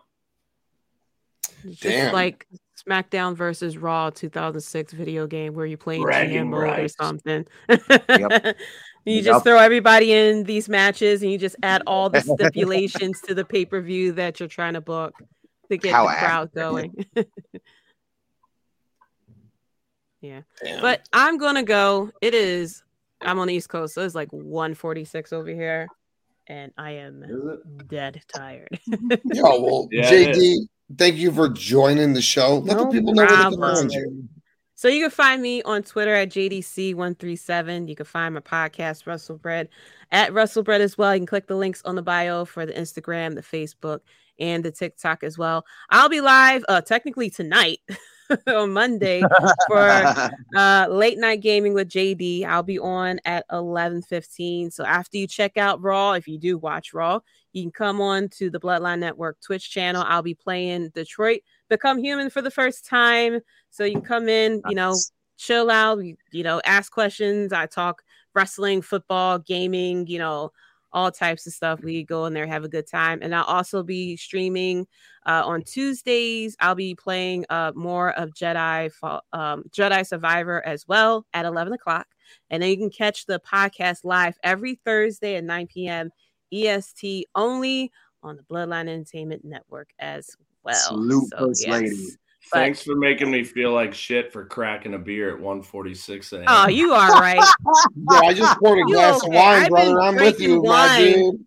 Yeah, I've been Also, I don't drinking wine you- this whole time. I've been drinking water so I don't get a fucking hangover tomorrow because I'll be I don't like, know if you know wrestle bread, but in some circles they call me loaf. So uh, maybe oh, some bread. Yo, There it JD, it's been awesome. We've been hanging out for like six hours now. It's been a hell of a night. Yeah, this is the first time we've like actually engaged, other than the I night I, was know. in the chat on your show that one night. Time I've been on the Fucking stream with her, so Well, I'm no, glad, I was I'm glad happy to be all on here. happened. yeah, I'm happy to be on here. You know, I will love to be on here another time. You know, so yeah, it's been fun talking with everybody and shooting the shit about Night of Champions versus mm-hmm. AEW and talking shit about Cody, of course you know, I am Throw your president of ones the up Cody for the Haters first Club. lady of the bloodline. Thank you, JD. Have a hell of a Thank night. Have a great Memorial Day tomorrow. You okay. too. Thank you. Take care. Well, well, well, gentlemen, It's just us. It is just us. shall we pull our hogs out now, or Yeah, we should. I think uh, just one second. I'll bring you right back in just 14 seconds.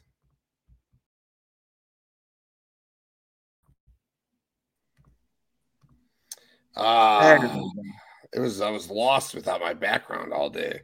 oh man, It's just a small little tidbit, but man, I felt naked. And, you know, it's- So should we all pull our hogs out? why don't you get he goes, "Should we all?" Yo, I always, yo, I had a blast tonight. I had a fucking Yeah. blast with JD all you night. get- why don't Fucking you get naked, man. Great. A plus. Tim? Why don't you get Plus naked? watching long out all the time. I'm pretty much naked with my fucking head. It's ugly, dude. I hate it. I fucked up my hair. I was, you know, I, I cut my own hair. So I, I had it lined up nice. And then I fucking went too deep. And I was like, oh, you fucking idiot, dude. And, um, you know, and then I Oh, looked yesterday at the stream. My beard was all fucking weird. And I was like, oh, that's ugly. Not that this is any prettier. But You I said, cut fuck it. this hair. You look beautiful, though. That's very nice to pull on. So, is my like, if- Kota Ibushi cut. Or my yeah, or TK Takeshita. cut. Takeshita looks nice tonight. Yeah, Bro. he's Yo, you know what? Let's keep it wrestling. So, Brett, Step we talked about away. Justin. We've talked about Dirt Sheet. Dan talked about all this. We know Dirt exactly Sheet where Dan we're going with it, it. man. Like So, you told do- me that he, Yes. he, yeah, like I'm. I'm not taking. Yeah, right. I'm not taking no credit for it. Yeah. Yeah. Do you think that's what's going down right now? Yeah, I mean, if Kota Ibushi's not coming, then what are we doing here? And uh, there was like a sign in the crowd or somewhere that said, "How is Kota?" at some point. Um, because again, now it's five on four, and I've said this before on my show and other places. Kota Ibushi was Yep. in a group with the Young Bucks and Kenny called the Golden Elite. Hangman is obviously there and part of this, and he was in Bullet Club at that time and more on that side. It was like a Kenny Cody civil war. Um, Right. So it is the absolute perfect person to plug in here. And similarly, Takeshita came up in DDT with Kenny Omega and Kota Ibushi. Everything like if this doesn't happen, I'm gonna be upset and I'm gonna be like, hey, Oh. BJ, hey, BJ Whitmer, Oh. what are we fucking doing here, guy? Tell your boy TK. Mm-hmm. This is mm-hmm. the most story that writes itself among fucking forbidden doors and whatever else. Like, and my God, like Kota Ibushi was my favorite wrestler in the world 2018 19. Like, hit, watch the G1 2018 and don't cry when it ends because uh, I sure did. Um, when he beat, I don't know if you, I'm sure Justin probably has, but if Tim and Justin, if you haven't, the 2018 B block final between Kenny and Kota Ibushi. Oh God, I don't think I've seen that one. Are you guys kidding me? I've seen it. I've seen it all. I've seen it all. Yo, you know my memory. Yeah, I, let's not have to talk about what my head goes through. But hmm. yes, I've seen. I've seen it all, Daddy. I've seen it all. But, but like, if it's not Kota Ibushi, then who? You know, we've got an imbalance here. It just makes too much sense, which is why I think. Well, and Ibushi's been outspoken of I want to go to AEW, so it has to be.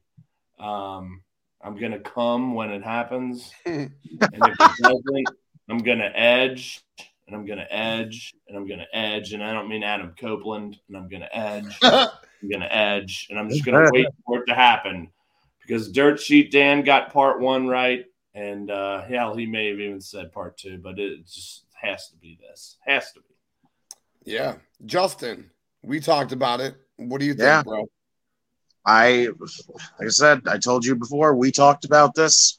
I said it on your show. Dan has said it on your show. Dan has said it in the group chat. We've all basically said it everywhere. We are legitimately one step away from five on five blood and guts. It just makes all the Mhm. sense in the world to bring Kota Ibushi in. The crowd was chanting for Ibushi when that during the beatdown. Really, I didn't hear Yes. The Oh, crowd was shit, really? chanting for yeah, they were chanting for Ibushi. I'm So I brought it up, but I'm like- one. After it happened, I'm like, ah, yeah, this probably isn't the time, but. Damn, yo, missed Brian, yo, really quick. I don't mean to cut you boys off here. Brian, gr- great dude, great friend. Was your birthday this past Thursday, or is your birthday this coming Thursday? Let us know, especially with that big 4-0. Anyways, Yeah. boys, go ahead, continue. We uh it, we're this close. If they don't bring in Ibushi, I don't know who you bring in. You don't like why even teasing? You you're basically saying we're bringing in Kota Ibushi here. If you don't do it, then what are like again, like Brett said, what are we doing here? That'll be a huge letdown. Like, like I said, crowd was chanting for Ibushi. We all are calling. We basically have all locked this in and said Ibushi's going to be here. edging. Five on five, blood on blood and guts right now with Ibushi in there and Takeshita. Like And it's I'll- going to be fucking carnage again, I- and I can't wait to see it. I had never thought about it until Tim told me that Mr. News, Dan Bakley, Dirt Sheet Dan, had this suggestion. And I talked a lot on Brainbuster Boys this past week. We had Diesel from VFTR 2.0 and Visionaries Global Media on. Shouts. And Tim, I know you are a Love huge Jim. fantasy Love booker and you're a great fantasy booker and that's not really my zone of course everyone fantasy books to some degree like what's going to come next oh if this is happening this might happen but i'm not someone who looks too too far ahead or like tries to process all the stories because i just watch too many fucking matches from too many promotions and rate them and that's my thing but when fucking Tim told me that Bakley's like, yeah, Callis is going to have Takeshita join BCC because he's been mentoring him. He's obviously got the history with Kenny. And then, oh, and then I thought, oh my God, that, yeah, opens up the spot for Kota Ibushi, who's been clamoring to come to AEW, who is already in a group with these guys, who has DDT history with Takeshita. So, again, I thought, we're just I thought he was showing up at the end of the show. I thought he was Huh? going to show up at the end of the show when the crowd was chanting for him. I, I- go, "There's he's showing up, and I'm going to lose my fucking shit right here." But they went off the air without him, and I, Yo, that would have made would've that show from an 8.25 to a 9.25. It would have His sole insane. presence goes a full letter grade up. So when do we think he comes then? Forbidden Door? Before that? Mm, that's a good spot. Obviously, Forbidden Door would make a ton of sense given New Japan, AEW, but like he's not a New Japan guy anymore. Like he's a free agent, but of course, Well, supposedly, isn't he supposed to be going back? That's what Bakley said too. One of Bakley's Dirt Sheet Dan uh, 60 seconds with Dirt Sheet Dan, he said Kota Ibushi's going back to New Japan. I haven't seen or heard that, but I also haven't haven't looked. either, but I, I heard about it. So and I was just- a little perplexed by that as well, but that also could be a smokescreen because he left on pretty fucking. Very bad terms. terms. His, And the only thing he was going to do in the States was GCW yeah. until what? AEW opened up for him. He said he'll And- never go to. WWE. And Ibushi's always been like an enigma, man. Like he's a weird guy. Like which is why he won't go to WWE. He saw how Shinsuke's Yeah. been treated.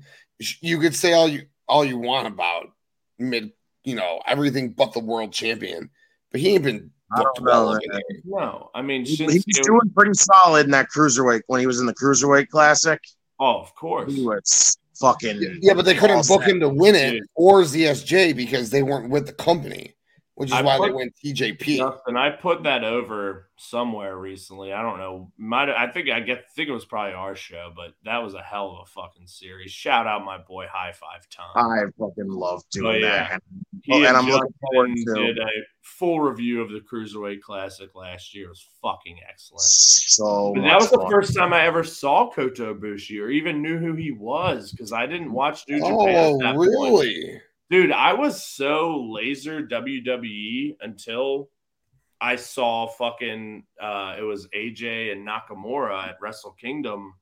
Just happened to see it on my phone. And then it was the next year with Kenny and Okada that I really got into it. But yeah, I was WWE blinders, never watched Ring of Honor, never watched TNA, nothing. Just- Wow, and now I'm like the so total- perplexing. Yeah, now I'm the complete opposite. And it's like, what can I find? Have, uh, I've already eclipsed my I've already eclipsed my four star match total from all of 2021, and it's the end of May. Ibushi for me was highlights. That's how I got to know who Yeah. the hell he was. Was just watching highlights on YouTube. And then when he when they announced him in the Cruiserweight Classic, I lost my shit. I'm like, this dude's in the fucking Cruiserweight Classic. That's Mm. fucking huge. And it was just like from there, just Well- seeing what he could do in that show. The Cedric Alexander match, man. is- That match is incredible, dude. I Oh. fucking loved rewatching that. And I'll go back to Tom. Like he has the show Ring of Honor Revelry, and he they recently reviewed a match. It was so fucking Cedric and Caprice Coleman had were a tag team, and I can't even remember who they wrestled. It was ACH and someone I think, and they were just talking so highly of it. And it's like, man, Cedric Alexander needs to get out of WWE. Like, let's He get him anywhere else, but like. I, I'd love to see him in like Noah, dude. Like I just want to see him in Japan. That's it. yeah, I would fucking Noah has been such a great like land of opportunity for foreigners at this point. Now that they're allowed in, like Thatcher has thrived there. You know, Ninja Mack, fucking Saxon. my guy right there. I fucking love Ninja Mack. Oh, he's tight. Fucking Saxon Huxley, who I didn't even really know, and I don't really like that mm-hmm. much. But like that guy everywhere. really. Yeah, he and Thatcher are the GHC tag team champs right now. Actually, That I did not know. Damn, I have to get into Noah now. Yeah. Holy fuck! yeah, Holy so. Yeah, it's great. Thatcher over there sounds like fucking awesome. Perfect fit. Perfect fit. There's someone else I'm thinking of that's over there, I think, or maybe it's just someone I wanted to go over there, but like I there's mean, you got so much Stardom, opportunity in Japan for guys like Cedric Alexander or guys that are buried at the bottom of a roster. It's like just go and you're gonna be so fucking great because Japan is so fucking great. I mean, you got me into Stardom, so Yo, I'm why don't you sure guys you- talk about that little sexy stable over there that I just discovered? Club? Venus. Club Venus. Oh my god! Oh, Yeah, big sexy stable. Goodness Fuck. gracious. Mariah May, lordy, lordy. Yeah, dude, I was just scrolling through stardom shit this morning. See, look at just random shit, just scrolling. And I was like, oh, what is this Club Venus shit? And I'm like, oh, because then I see Jesse Kamea, and I'm like, oh, oh. And then I'm like, wait, He's she the most recent convert. yeah, I seen. Then I went on Wiki, I saw the whole thing, but I didn't see uh, Xia Brookside. Where is she? Dude, I would love to know. She, it was her, Mariah May, and Mina Shirakawa were the initial three, and then she's just disappeared, and they've grown without her. So I guess just she just didn't sign a contract or whatever. But Oh, Um, so she's like not there. no, yeah, she's been not there for a while. So it's it. yeah, Mina Shirakawa, Mariah May, Xena, who's from Australia, She's Jessa- dope. Jesse, who was uh, Jesse Kamea, and then Waka Tsukiyama, um, which her story's fascinating because like she'd been in Stardom for years and had never won a match until like late last year, Oh, and she was part of Tam Nakano's group, Cosmic Angels, and then just fucking flipped uh, to Club Venus because Mina similarly was in Cosmic Angels. Like, nah, I'm gonna get with these hot bitches over here, and we gonna we gonna. I saw her during one of the uh the recent shows, and I was like, I like her. Oh yeah. yeah, it seemed like a, a dope ass faction. I was like, oh, this is cool. I'll have to, I'll have to hit Brett up about Club Venus. Yeah, he's like, where the fuck have you been? Well, yeah, if you've heard, if you've listened to the PSP, which I know you have, but maybe not in a couple, but like we talk uh, very highly of Club Venus to the point where, so actually, last episode was the first time I've ever had a podcast episode that just didn't make air. Like we recorded something, JCB, Oh yeah, ACB's cat, like so he we do it on StreamYard, but he records the audio and we use that because he's got like a mixer where we can use like drops and shit. One of his cats like Yeah. stepped on a button and we lost the fucking recording. Oh And it was so then we did like a re-record, but with some more like best of Super Junior shit that hadn't happened. Um I forget where I was going with that. It had something to do with stardom, but uh Club Venus, I'm sure. Oh yeah, so I saw something on fucking Instagram about them all like moving to Osaka. So I'd started the Lost episode as we called it. Like JCB is the host and he'll like introduce me. He's like, "Tell me something good." And I'll be like, "We're moving to Osaka." Like that was the thing. so obsessed with Club Venus. And when we re-recorded, I used the same one. It's like I said it once, it didn't make air. gonna say it again. We're moving to Osaka. Because Club Oh, Venus man, is full 12. Stardom's just got so many fucking awesome women. Like holy shit, It's Azumi ridiculous. and Azuki and fucking it's ridiculous. Momo It Watanabe, dude. the best roster in the world. Period. They are fucking all of them. They're fucking incredible. like There's women we- I don't even know who the hell they are Yeah. after seeing them, and I'm still just like, I like them. They're fantastic. Deepest roster in the world and because we we brought up the other day like we covered tjpw as well tokyo joshi pro which Yo, is where bro. yuka sakazaki riho uh other people that you Sheeta, know. is Sheeta Ma- there? she's been there maki ito is a mainstay but it's like that that uh, roster is so top heavy and they have a lot of younger people coming up it's like can we just loan like six stardom stars that They are got- like kind of middling that could just be super fucking stars over there but yeah the rosters They got Mei Suruga there, which I fucking love her, and oh, i love Yuna her. Mizumori, I fucking love her too. Oh. Oh, yo. our daddy Fucking ones. Oh, Congratulations, Nick! I can finally say it. it's good, brother.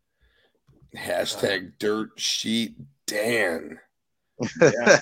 My name coming in was Dirt Sheet Dan Got It. And then I changed it to Tight Tits and the G. I'm Dirty Dan. Tim, I got. look. Tim, look at these tits. The name says it all. Tightest tits in the game. Oh man. Yeah, oh, Brian says it, man. Stardom is prime. Them Joshis ain't no joke. No, No, that's for sure. Incredible. No, no, for sure. He says, Can you imagine New Japan sending a young lion to AEW for excursion, not counting impact because they already had Tanahashi and Okada? I would love that. Like Azar, my I'm buddy dope. Azar and I have talked about that. Like now that you have this partnership, send them over there. Like I would love to I'm see stopping. fucking Kosei Fujita, Ichiban Sweet Boy over in AEW for a little bit. Shit. Yo, first of all, I want to apologize to all the people in the comments because I don't know what the fuck's going on. I'm always up with the comments, but I w- apparently I wasn't getting the comments updated because I just looked over and I'm like, the fuck? But I, Tribal Chief, Brian, yes, yes, happy belated birthday to Brian. Yo, Tribal Chief wants to know how come no one is acknowledging the fact of how many main adventures the Tribal Chief has made?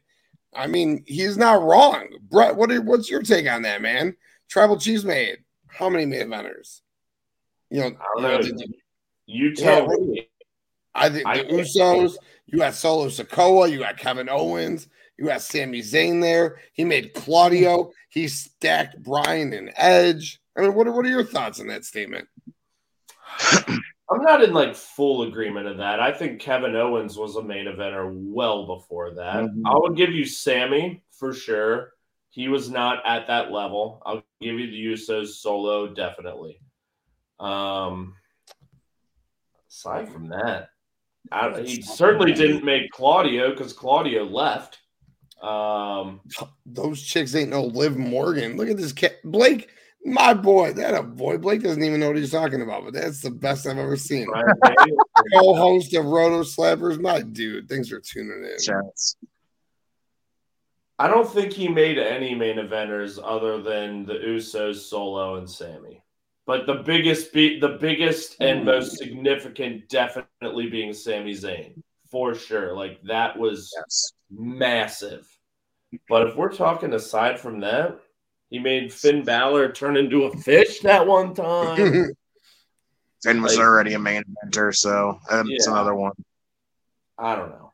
Um, and I'm not trying to shit on Roman Reigns. He's been fucking unbelievable. Don't get me wrong. Oh no, we we we put him over like crazy over here. So But it has you been the same shit, Well, largely.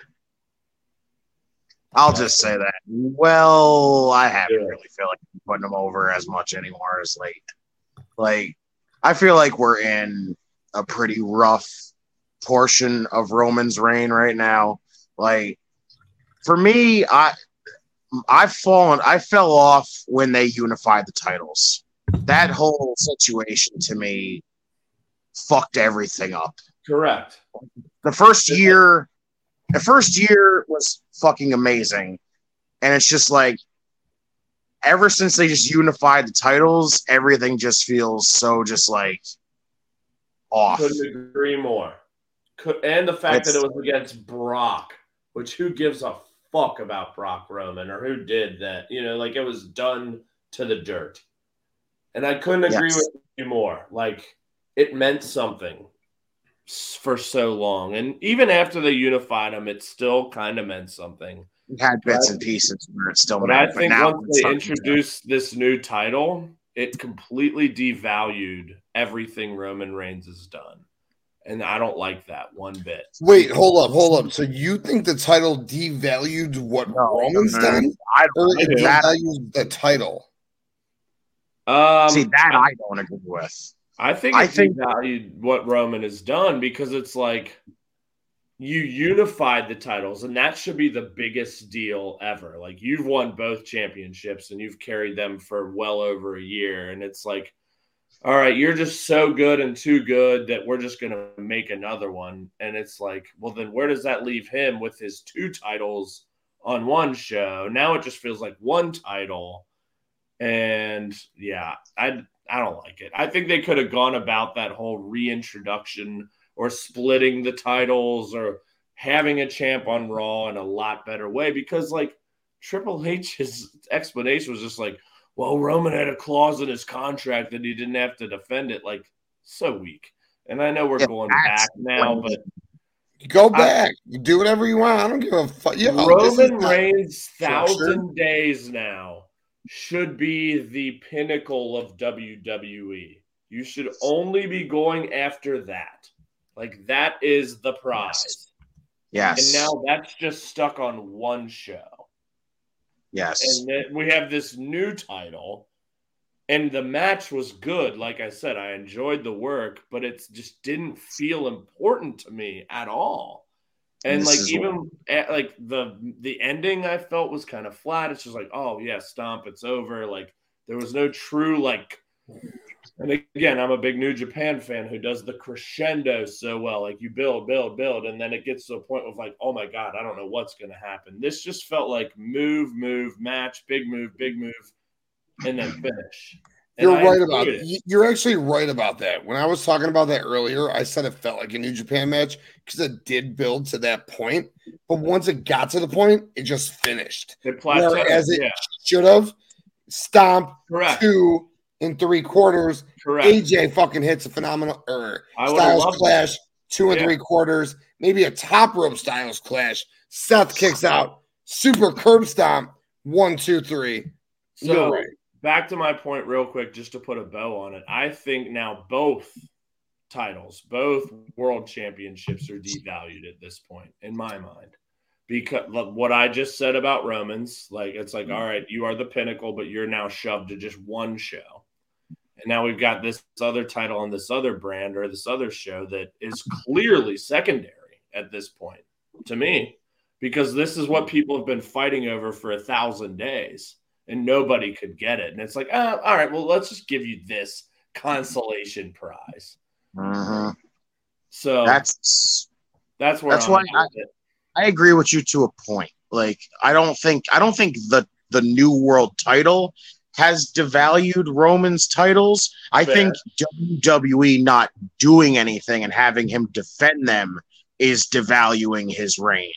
That makes it feel like you're just doing your damnedest to increase those numbers and do whatever. Like the world title at this point is basically going to be their distraction to be like, hey, focus on that. This is your workhorse title right now. Don't even pay attention to Roman. And that's a problem Exactly. That right there is the problem. exactly. It's just, again, the world title is suffering because everybody sees right through it. They're looking at it and going, it's a consolation prize. It's second place. it's Roman third should place. be the sole focus for anybody at this point because those were the two championships. Yes. There was a But Raw he's championship, only going to be the sole there was a focus of Cody. The world title should have been introduced after the titles had been split. There was And no I- reason why. I think it goes back to what you said, Justin, is they never should have fucking merged them to begin with. No, And we would That have never had this right problem. And Roman could have stayed on SmackDown with the Universal title for a thousand days. Granted, it wouldn't have been quite as big of a deal, but now we've got this whole mess of like, again, to me, that his thousand days has just kind of been pushed a little to the side. And oh, all you on this show, go chase this title. What Roman's been doing over here doesn't matter to you, even though he's been the pinnacle of the company for a thousand days. Mhm. So, and uh, the fact that I care this much is great because you guys both know, like, I was off WWE for years. Mhm. So I'm so happy that I'm in and care again for sure. So I guess at the end of the day, it's a win for me. Um, but I just wanted to be better. I, I agree. I feel the same way because, like I've been saying it so many times, nothing in WWE feels important other than what Roman's doing and everything bloodline related. Other than that, And Gunther, nothing in the company matters. Not, not even. I don't even think Gunther's really that matters that much because it's not bloodline stuff. I think Like- it does, personally. Well, so can I ask mean- you fellas a question? Yeah. With with this bloodline stuff, with this Roman title stuff, I personally have felt, and you know, we know how Justin felt. Brett, maybe we'll get a better take how you feel. Roman WrestleMania, Cody wins. I, he already faced adversity. He doesn't need to face more adversity. Cody wins, comes on Raw the next day. I don't need two belts. I don't understand this. I'm taking this belt. I'm the world's heavyweight champion. I conquered it. My dad couldn't win or didn't win. Right. The one I want. And here is the other belt because I just like I started. You can, you can you can even say it just like I started the other company to give more talent and opportunity. I don't want both of these belts. Here's the other belt. Goes to SmackDown tournament. South wins it. Whatever. It is what it is. heard dude. all the ranting I've done on TK's show. You know what I've been saying the entire time. Cody wins at Mania. Cody splits the titles on Monday night by having his whole, you know, I finally did it. I completed the story, but there's just something that I'm just not feeling is right here. This is the thing that helps me complete the story. This helps somebody else start their own. Right here, right now, I'm vacating the Universal Championship. SmackDown gets their Universal Championship back. The WWE title stays with Cody, and then vice versa. If you were going to do the draft again, the WWE title stays with Cody and goes over to SmackDown. The Universal title goes away, and the world title gets introduced. Then you have your tournament. Then your world title exists. Then the world title is put on the same exact level as the WWE title. You're not sitting there going, this thing feels like, well, this is what we got to fight for anymore. This is actually, this is what I'm aiming for. And it's up there with the WWE title. Like Bingo. WrestleMania, I will say it every time WrestleMania was their out and they fucked it up. for a thousand days that they made feel less important by introducing a new title and making it about him in a tag team title match. If what I'm hearing is true from my guys, Wait, I feel like you said you had a, like a question for me about what Justin was just saying. Is that you said like you've heard him talk about it? I don't know what, but I'm fried. You're all good. Um, I, I, yeah, this split. Yeah, I want you to answer the same question. I'm glad you brought that up. Yeah, Split, the splitting of the titles. Cody Rhodes at WrestleMania. Should Oh. Cody have won? How would you have split should those Cody titles? have won, split it that way? How do you and how do you break them up? Yep.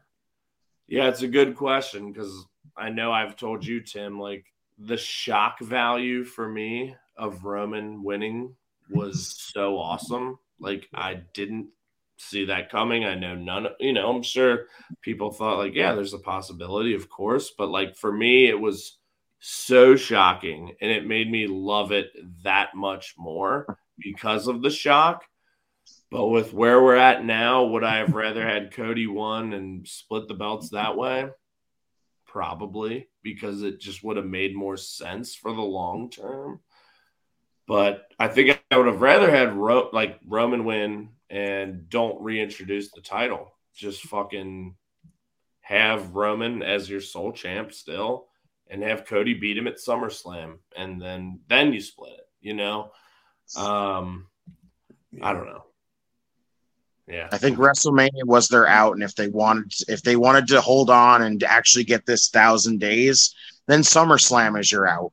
Again, I don't think anything was going to be bigger than WrestleMania. Like it's WrestleMania. That is the place where moments happen. You know, big things like that are going to happen. You're never going to get a bigger moment than that. And again, it just feels like right now they're putting Cody in a position where they're gonna they're gonna lose it they're going to lose everything that they had. They're not going to get that back what they had going into WrestleMania. Like even if they try to push this all the way to Mania 40, it's not going to feel the same as it did at 30 heading into 39. It's going to feel lessened a lot because you waited so long and it- you you pushed it to where people are just like, "Oh god, uh, now we're doing this again." Like I kind of wanted something different now. Like it's it's gonna be rough. Yeah. Like SummerSlam was your other option. If you weren't doing it at Mania, you do it at SummerSlam. And at that Right. point, I think Cody needed to win in the Bank. Not killed for me, but like last night made changed my opinion a lot. And it's not Cody's fault, it's the booking's fault. But like it Mm-hmm. that did not work for me at all. And yeah, I mean it seems like we're gonna go to WrestleMania 40 and he lose wins it off Roman. Yeah, I agree, Justin. Like that was the time to strike. But again, for me personally as a fan, like that shock value was fucking awesome. But like if we're just talking big picture storyline for WWE, probably should have put the belt on him there. But here's the big issue too. It's like Cody's a Raw guy, which has Seth Rollins as the World Heavyweight Championship, a title that he is brand new. He doesn't give a fuck about that title. The whole reason he came to WWE and he said it over and over and over is to win the championship that his father never won, which is WWE one half of the championships that Roman has. But it's like it Cody winning the WWE World Heavyweight Championship that Seth Rollins has would not finish the story. at all. Exactly. Because the Exactly. story is about the Dusty or Dustin, who how the fuck did he outlast Jay White in that battle royal tonight? Holy fuck. Never. So again, if we're going Cody over Roman at 40, like they'll figure that out and make it work. But I agree, like if you were gonna do that, it's gonna not feel quite as hot and as special fucking eight, nine months from now, whatever. But Mhm. Cody. That's my one concern about the whole thing. Still, it just feels like opportunity was there, and now you're dragging it out, and now you're really tempting the. Now you're really testing the waters here. Like, And Can we yeah, keep the question is how do you book Cody now for a fucking year? And again, I've been saying it. I hated what happened last night. that just means Cody wins the Rumble again. Then, and that's just like, Yeah, how is how That's So exactly, lazy. that's exactly where I was going with that. That's so lazy because but is it knew- though? Yes, it is Yes. because everyone and their brother knew Cody was going to win the Rumble this year. Yes, And- literally. Like, you have Cody come in. Like I'm still, if I still, in my honest opinion, believe the Rumble this year was the only mistake they made was having Cody come out 30. There's no reason why he should have came out 30. He should have came out earlier. Granted, If that's what they did with Gunther was awesome, but I agree. Like that should have been a Ric Flair '92. Like Oh. you slog through the whole fucking. And what if thing. and what if you guys are a year too premature and they're doing this all through now? So we're gonna get Roman versus Jimmy. We're gonna get Roman and Solo versus the Usos at SummerSlam. We're gonna get Cody versus Brock. And then you guys are right. I don't know what happens with Cody. Maybe what Devin just said. What if Cody goes away for a little bit? He goes and films a movie. Absence makes the heart grow fonder. But then he, he comes back. away for nine months. Like The only way, and, and yes, this is where I was going to go. This is what has to happen with him. You guys just said it. He, what was he? He was number 30 this year. What does he got to be next year? Gotta be number one. I don't want that. though. I, Like, I, don't get think it. You don't, but your fantasy fucking fairy tale booking of the WWE, where the guy goes for fucking number one, he felt ad- adversity yeah, all year long. so telegraphed. I'm sorry. So that would be so telegraphed. Right? Yeah. But yeah, but that, Number one. Isn't Oh, that for WrestleMania gonna win. 40? Isn't that what you want? The telegraph story of the guy. My thing is also world- this. If there's two My world concern- championships, you don't have to have Cody win the Rumble to challenge Roman. You But how do you whoever- okay? So how do you get all right? Good, good. I like that you said that. I Brad. didn't finish the story last year. Let me finish it now, motherfucker. You So know, you like you can figure that out. Okay, so you just go and say like fuck your draft, fuck your brand split. Yes. I've been on Raw. You've been on SmackDown. This is what I want. I'm coming to get it. Period. He doesn't need to win the Royal Rumble for that. Yes, that's to me that really that's another thing that's going to turn people on Cody. If you have Cody win the Rumble again, whether it be one or anywhere else, people are going to turn on it. They're going to hate it. Rumble's Because a they're like, vehicle to get someone over, maybe that's already over, or maybe that isn't. And it's like we just don't need that again. And I Yeah, think, no. like I said, you can get to Roman and Cody just like that. Like, hey, we've been separated for a year. I was this close. So, Brett, can I ask me. you the question? Do you Please. want Roman and Cody at forty? Is that is that like what or would you or would you prefer Seth loses the title at some point this year? He wins the Royal Rumble, and the two best friends go and fucking just bang it out for fun at WrestleMania for 40. I'd be okay with that. But I think if Cody's going, like, if when Cody wins a world title, it should Yes. be that world title, Correct. the one Seth, that Roman Seth had. has no lineage. They uh, they announced it yesterday. Zero. It his means his nothing to reign him. started yesterday. Yeah, like so I don't give a fuck how we get there, but whenever Cody wins the world title, it better be that initial WWE championship that he wants and has longed for, and not this new belt, because that would just be so fucking hollow. That's why I kind of feel like we'd have to go give him money in the bank. Well, and who else is there though, Justin? Who else would you give money in the bank to other than a returning Drew McIntyre? Or LA like a Knight. Finn LA Balor. Knight would be tight, yeah. Who does LA Knight beat though? Seth? He won't beat No Roman. one. You don't have to beat anyone yet, you know. I get, yeah. I'm Cody talking would do long term. One year.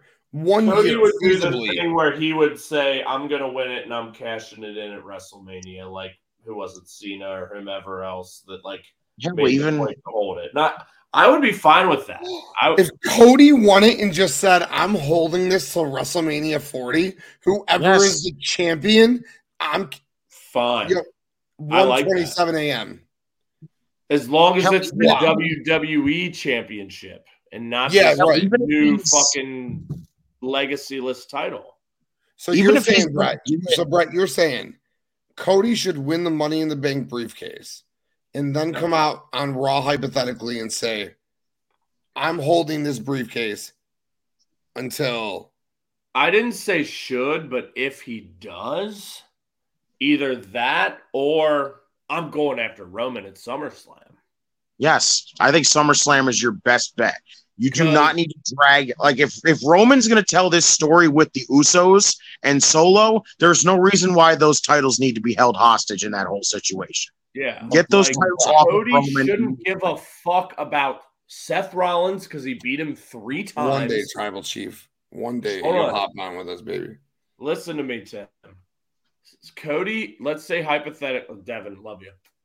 Cody, Yes. if he wins Tribal money in the bank, if Cody wins money in the bank, he shouldn't give a fuck about Seth Rollins and the world championship I because agree. he beat Seth Rollins three times, and that championship means nothing to him. He has nothing to prove with Seth Rollins. He pulls down that briefcase. He comes out and it says, "We're on separate brands. I don't give a fuck. I'm coming for Roman, and I'm gonna make my call at SummerSlam. Let's go." Not even. I hope he doesn't even do that. Like if he won money in the bank, I want him to just hold this and just go, you know who I'm going for. Yeah, And when it happens, I'm gonna do it. I'm gonna do it. I'm gonna beat Roman, and I'm gonna Yep. even do this. I'm even gonna be the guy to pin Roman Reigns Yep. in that whole situation, and actually have him do it at SummerSlam right before the match even starts. If whoever Roman defends the title against at SummerSlam, right before the bell even rings, Cody comes out, cashes in. We get a triple threat. And in that process, right there, you even have Cody pin Roman to fucking put an end to it. Right Yeah. then and there at SummerSlam. Love. Roman can go do his thing where he's going to go take his time off and do whatever. The titles are back on TV. The Universal title can go do whatever the hell you got to do. Cody goes over to SmackDown with the WWE title. We are solved right there. I would love all of this, no matter how it happens, over Cody beating Roman at 40. Because we've hit the thousand days. You know, mm-hmm. what else is there? It doesn't need to go to 40. If it did, I'm not going to be mad about it, but Money in the Bank is the perfect vehicle for this. And we just laid it out. However, it goes, you have Cody win it and it's like, fuck this championship. I own Seth. You know, he's not going to say that, but like, I don't need that. And I don't want that, but I want this. And no matter when and where it happens, as long as he win, if he wins it, as long as he calls out Roman. He knows his focus is Roman. That's Yeah. it. Yo, and you guys just got me thinking that is going to make Seth even thirstier. So For now sure. I'm fucking formulating in my head Yeah. triple threat feel match. WrestleMania 40. It's going to be Roman Reigns, Cody Rhodes, Seth Rollins. Seth, yes, because Seth, exactly, nipple mania, baby. Because Seth is like, wait, bitch, I'm not good enough for you to fucking Yep. come after. Cody's like, Love no, it. I'm going after Roman, Roman only. Seth's like, no, no, no. He may maybe he loses his title to Drew McIntyre or something. So you got Drew doing something else over here.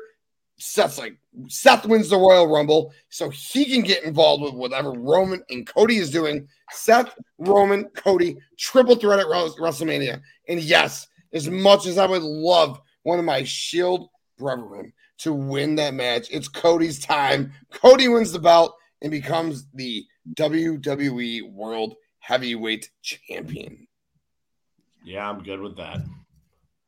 Or even Yeah. if Cody does win it at SummerSlam, you could still do that match. Yeah.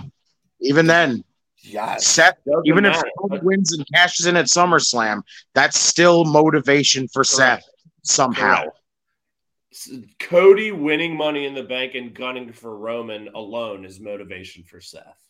Yes. Seth- Seth, looks at that and goes, I'm not need- good enough to challenge. Well, guess what I got to do now? He shouldn't need motivation for Cody. And hopefully that's coming at some point because the fact that Cody still won those three matches, I don't agree with. But um, Right. yeah, Seth Wait. should feel disrespected by that. And I think, again, you don't need Royal Rumbles or anything. The story is there. Cody wins Money in the Bank, guns for Roman, whether he wins it or not. Maybe you drag it to WrestleMania. Seth loses his title, like you said, and he's like, what the fuck? Like, I was the top dog on Raw. You left Raw, or you didn't care about me. You wanted this belt. Like, I'm better than all of you. Fuck you. Hell, The even if he lost the title, Great call. hell, even if he lost the title and Cody was still WWE champion and Seth wins the Royal Rumble, he, he confronts Cody just like you took your time and used that and used your money in the bank to cash in on Roman. And you basically looked at me like you I wasn't worthy enough to challenge. And Cody basically has to pull the whole you know what I did. You know why I did it. I was trying to complete this thing for not only my family but for myself at the same time. Like we get that back at WrestleMania again except with the WWE title on the line. Like that's freaking huge Let's call up Paul. Let's call up Paul Levesque. We booked the Mania 40 main event. Bro, we've booked so many freaking things on AEW and WWE here. I'm telling you, give us all the fucking pen. We will book these damn shows. Give us the fucking pencil. Give us the fucking pencil. That's the name of it. And that's how we're ending it. Fellas, I love you. It's been a hell of a fucking night. It's been a hell of a weekend. Brett says it's been a mid weekend. I've enjoyed it mightily. And I'm kidding. Brett's enjoyed it mightily because he's hung out with friends and did his thing. And he got to come on with yours truly for Not- it, it's been forever, bro. I Yeah. missed you so much. Yeah, this has been fucking great. I love you guys. God, you're the best, dude. Well, You're the dude. best. Can you uh can you just let the people know where they can find you? Oh shit, yeah. At Brainbuster Boys, Twitter and Instagram, Visionaries Global Media, and all podcasting platforms. Yeah, Vince and the Machine Part Two will be coming out this week, along with our Double or Nothing and uh, Night of Champions mid reviews. But yeah, things are getting wild behind the scenes with the creative in WWE. Holy shit! Yeah. Oh, yes. Love you, bro. Thank you so much for coming on. Bo, it was awesome, dude. And T, your whole little group over there, Brett. Appreciate you. And my boy, my boy, Justin, where can the people find you? Only on Twitter. You want to do one more? You want to throw it up? You want, you want, Brett, you want to do it with us? One, a one and a two sweet. There it is. Boom, baby. Boom, baby. Mm. You see it on, if you're watching this right now, you see it on the screen. If you're going to be end up listening to this on audio or anything else, at Justin Time 211, capital J, capital I, capital T, only on Twitter.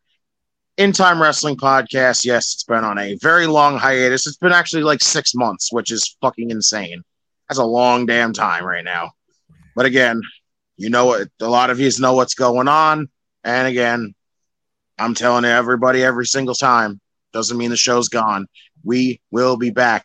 So go listen to the old episodes right now because again, you're going to want to know what you're in store for because it's going to be a blast when it comes back. That's right. Justin, you're the best, bro. And like I always say when Justin finishes it up, it might have been six months, four months, three months, but where can you find him? Right here, always on the Tim King Show. And he's all over on the local IWC podcast net waves, man. this dude is all over the place. He's on He the circuit. elite, man.